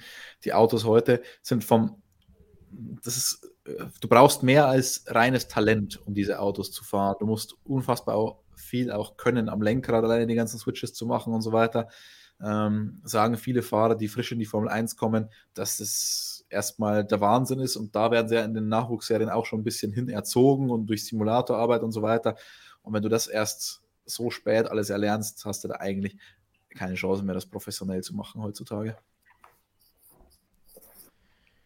Gut. Gigi, hast du noch ein paar Chatfragen auf Lager? Ja, habe ich. Ähm, drei noch und ein Vorschlag sozusagen. Und zwar ähm, schlägt uns Shiras Maisum vor, dass, falls es wirklich so sein sollte, dass das letzte Rennen die Meisterschaft entscheidet, ob wir dann nicht einen parallelen Stream zum Rennen machen würden. Und viele Grüße. Hui. Wir haben ja schon öfter gesagt, es gibt jede Menge Pläne in vielen, vielen Schubladen bei uns. Aber ob sie sich umsetzen lassen, muss man natürlich im ersten Mal abwarten. Das Schöne ist, ich bin fein raus. Du bist an der Strecke, du darfst gar nicht.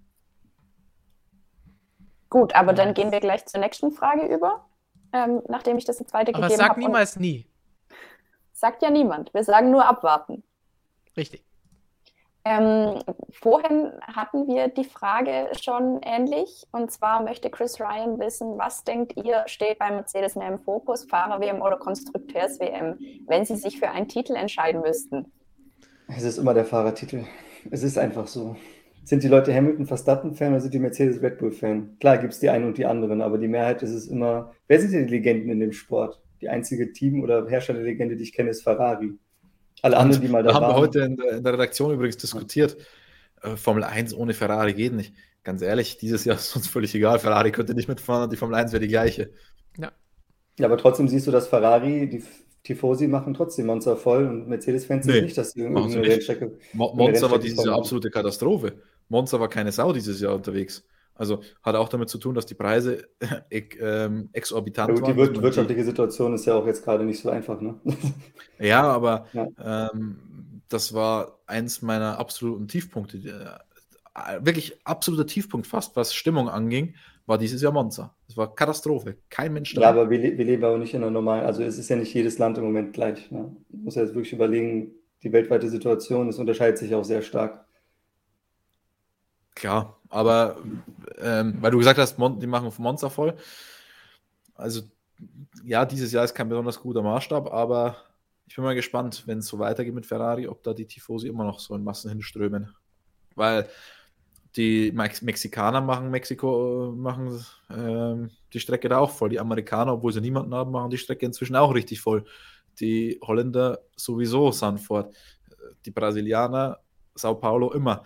Also oder fast immer, obwohl sie niemanden haben. Also von dem her, in diesem Jahr, der, der Mythos Ferrari, weiß ich nicht. Braucht es in diesem Jahr irgendwie nicht so richtig.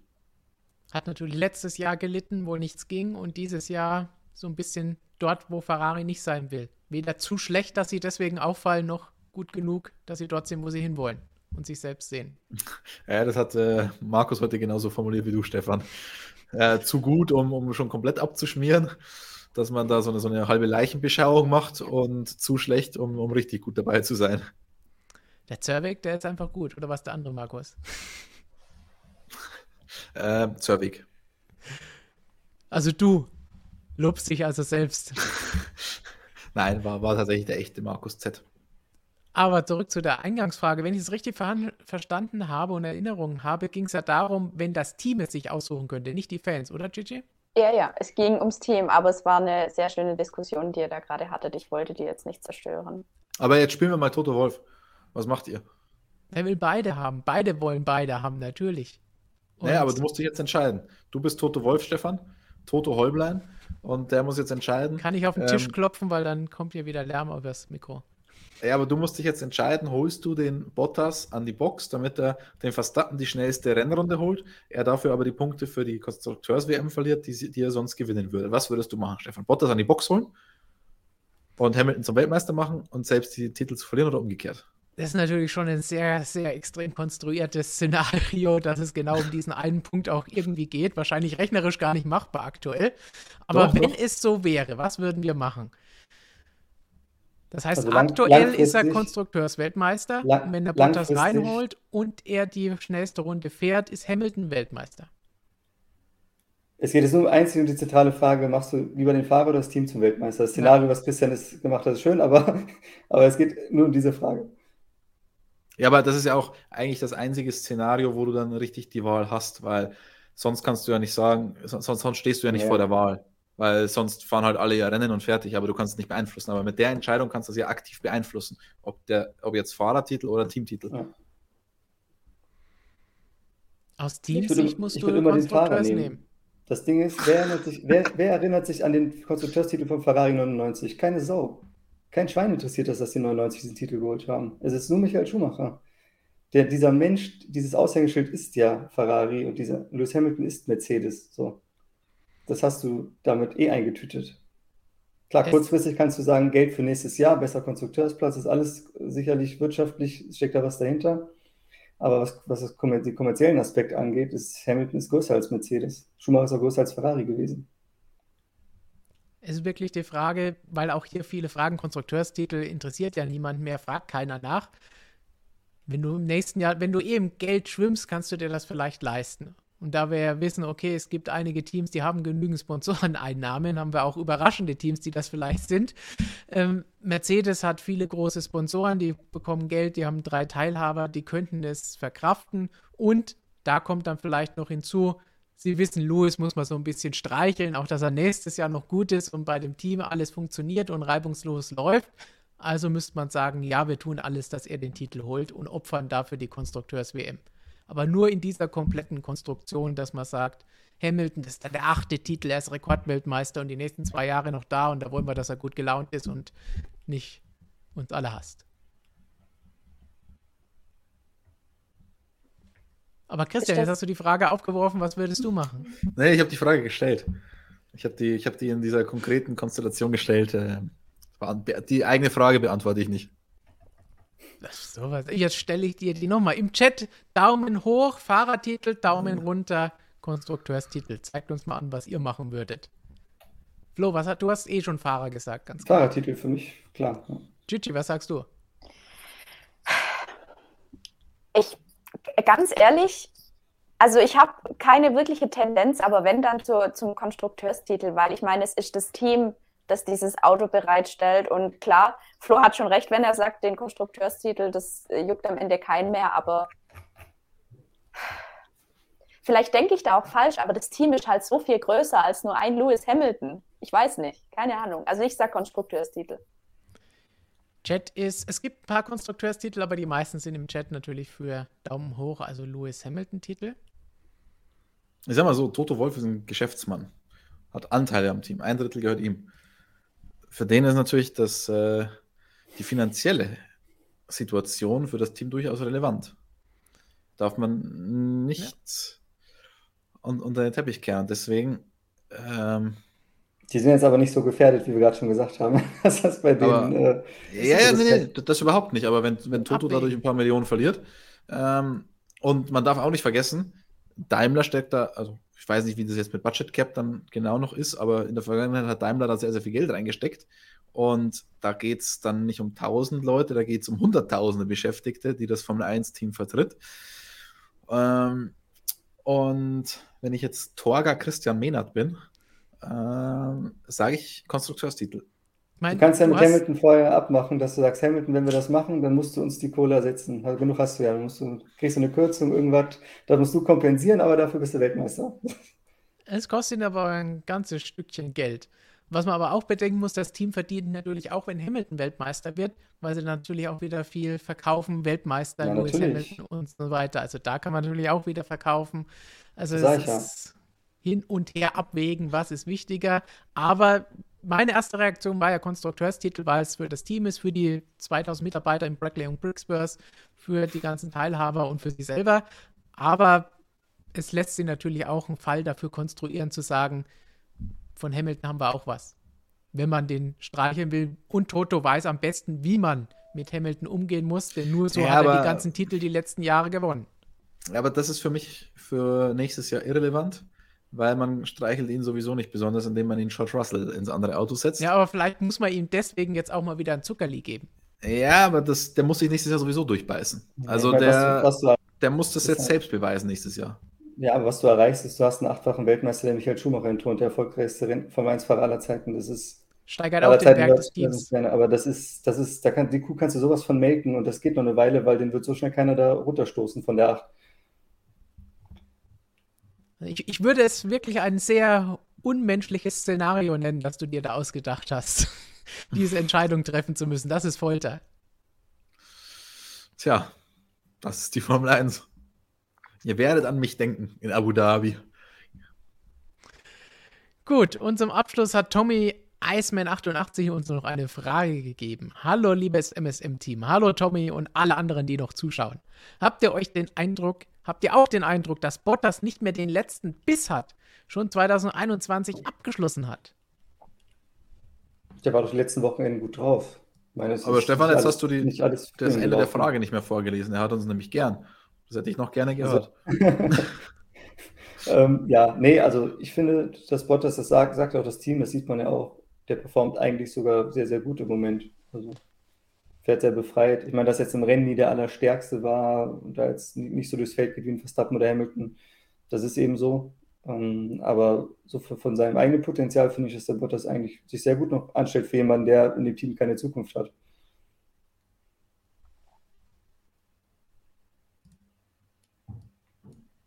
Christian, was meinst du zu Bottas? Also Qualifying technisch mehr als ordentlich, was der abliefert, muss man schon sagen. Ähm, und naja, hast du Scheiße am Fuß, hast du Scheiße am Fuß, gell? Also ist natürlich bitter gelaufen jetzt für ihn mehrmals, deswegen. Und dass du dann, wenn du die Scheiße am Fuß hast, dass du dann nicht mehr komplett euphorisch bist, ist irgendwie auch zu verstehen. Also an sich, glaube ich, geht der in jedes Qualifying mit der gleichen Einstellung rein. Ich glaube, in eine Qualifying-Runde gehst du immer mit der gleichen Einstellung rein, solange du Rennfahrer bist. Äh, Im Rennen, wenn du dann diverse Rückschläge hast, gehst du vielleicht nicht mehr das letzte Risiko und nicht mehr die letzte Attacke im, im Zweikampf. Das glaube ich dann schon. Aber insgesamt mache ich ihm jetzt keinen großen Vorwurf. Also es ist nicht so, dass sich der komplett hängen lässt. Es ist nicht mehr so, ja. wenn Flo oder ich morgen die Kündigung am, am Tisch liegen haben und wir noch drei Monate beim Motorsportmagazin absetzen müssen. Ähm, da glaube ich, sind wir schlechter gelaunt und lassen uns ein bisschen mehr hängen als Bottas aktuell. Man hat es bei Bottas ja schon gesehen, dass der 2018 eigentlich viel mehr Knüppel zwischen die Beine geschmissen bekommen hat, ähm, wo er da nicht mehr gewinnen durfte und nichts mehr erreichen durfte und dann auch so gefahren ist. Und jetzt ist es ja, natürlich muss er jetzt auch Hamilton helfen, aber er, wie soll ich sagen, er fällt jetzt ja nicht mal um seine Existenz dort und, und so. Also es ist, also er war, wo er wirklich gebrochen war, war 2018. Danach hat er sich rehabilitiert und seitdem hat er eigentlich immer, soll ich sagen, immer die Motivation gefunden, fand ich. Ich habe ich hab den Bottas nie wieder in dieser ähm, Situation gesehen, wie er 2018 war es kamen jetzt halt relativ viele Dinge zusammen. Reifen nicht richtig aufwärmen können, Start von der schmutzigen Seite, hat er viele Plätze verloren jetzt bei diesem einen Start. Und dann sieht es natürlich doof aus, wenn er plötzlich Elfter ist und vorhin einen DRS-Train hat, sodass er eben nicht überholen konnte gleich. Danach, sobald die auseinandergerissen waren, konnte er an denen vorbeigehen. Stefan hört sich gerade an, als würde er aus Rennfahrerausreden rezitieren. das war das Buch des Andrew Schoffland, das ich eben erzählt habe. Aber trotzdem, wir haben natürlich auch, es sieht dumm aus und dann machen wir auch gerne mal so den kleinen Seitenhieb am, am Sonntag während des Rennens. Christian, habe ich dir auch irgendwann gesagt. Also der Bottas wäre eine echte Legende, wenn es nur Qualifying geben würde und keine Starts. ja. Das habe ich heute Bitte. Flo auch nochmal rezitiert. Was soll's. Was soll's. Mal schauen, wie es die nächsten zwei Rennen ausgeht. Es wird eh wieder anders kommen, das haben wir ja schon festgestellt. Und damit würde ich sagen, vielen Dank, dass ihr alle wieder mit fleißig dabei wart, Fragen gestellt habt, zugehört habt, zugeschaut habt. Und was sagt Christian zur Verabschiedung, bevor du dich nächste Woche auf den Weg nach Saudi-Arabien machst? Ich grüße noch ganz herzlich Professor Dr. Razor und wünsche ihm viel Spaß, wenn er morgen äh, das Video hier als Podcast nachhört, weil er heute nicht dabei sein konnte. Viel Spaß, Professor Doktor. Hast uns natürlich wie immer gefehlt, wenn du nicht dabei sein kannst. Und natürlich auch Grüße und ein großes Dankeschön an alle anderen, die auch heute mit dabei waren oder die sich dann in der Wiederholung oder als Podcast reinziehen werden. Gigi, was hast du noch zum Abschied? Wir haben keine blöde Instagram-Frage heute, also. Uh. Leider nicht, nein, aber ähm, ich dachte mir noch so eine kleine Feelgood-Frage, aber jetzt gehen die meisten schon. Egal, sag doch mal noch schnell, ihr dürft wirklich nur das, das Land sagen, beziehungsweise den, den Grand Prix, den ihr dieses Jahr bis jetzt am besten fandet. Haut raus. Ungarn. Die zehn Runden Alonso gegen Hamilton haben wir für ein ganzes Jahr gereicht. Es, war, es gab so viele gute Rennen dieses Jahr. Ich habe gesagt, nur, nur, nur das Land sagen. Wir haben aber so ein ähnliches Gedächtnis wie Lewis Hamilton, wir erinnern uns. Ja, genau das ist das Problem, weil du halt jetzt, jetzt kannst du schon 20 Rennen zurückdenken. Äh, da kann ich nicht spontan irgendwas raussuchen. Noch dazu bin ich ja immer ein bisschen voreingenommen, weil ich verbinde halt meistens nicht nur das Rennen an sich damit, sondern immer die Stimmung, die Reise und alles. Deswegen bin ich da meistens ein schlechter Berater bei sowas. Mein, was Besonderes kann man ganz einfach sagen, allein das erste Rennen, dass es da so spannend abgegangen ist und dass sich da angebahnt hat, was dieses Jahr alles los ist, würde ich jetzt einfach mal sagen, Bahrain, damit Christian zufrieden ist oder so ähnlich, wie es sich anhören soll. Und das hat den Grundstock gelegt für das, was danach gekommen ist und diese weiteren 19 Rennen, die wir hier bislang hatten und die alle ziemlich geil waren und eine super Saison ergeben haben. Und auch wenn wir heute viel darüber diskutiert haben, was muss besser werden, was muss die Formel 1 verändern, wir haben eine super Saison in diesem Jahr und wir haben hoffentlich noch zwei super Rennen und es bleibt hoffentlich auch so spannend. Und da gibt es dann nichts weiter Negatives drüber zu sagen. Es kann vielleicht nicht jedes Rennen als das absolut Beste raussuchen, aber insgesamt die Saison war schon super. Bislang und bleibt hoffentlich so.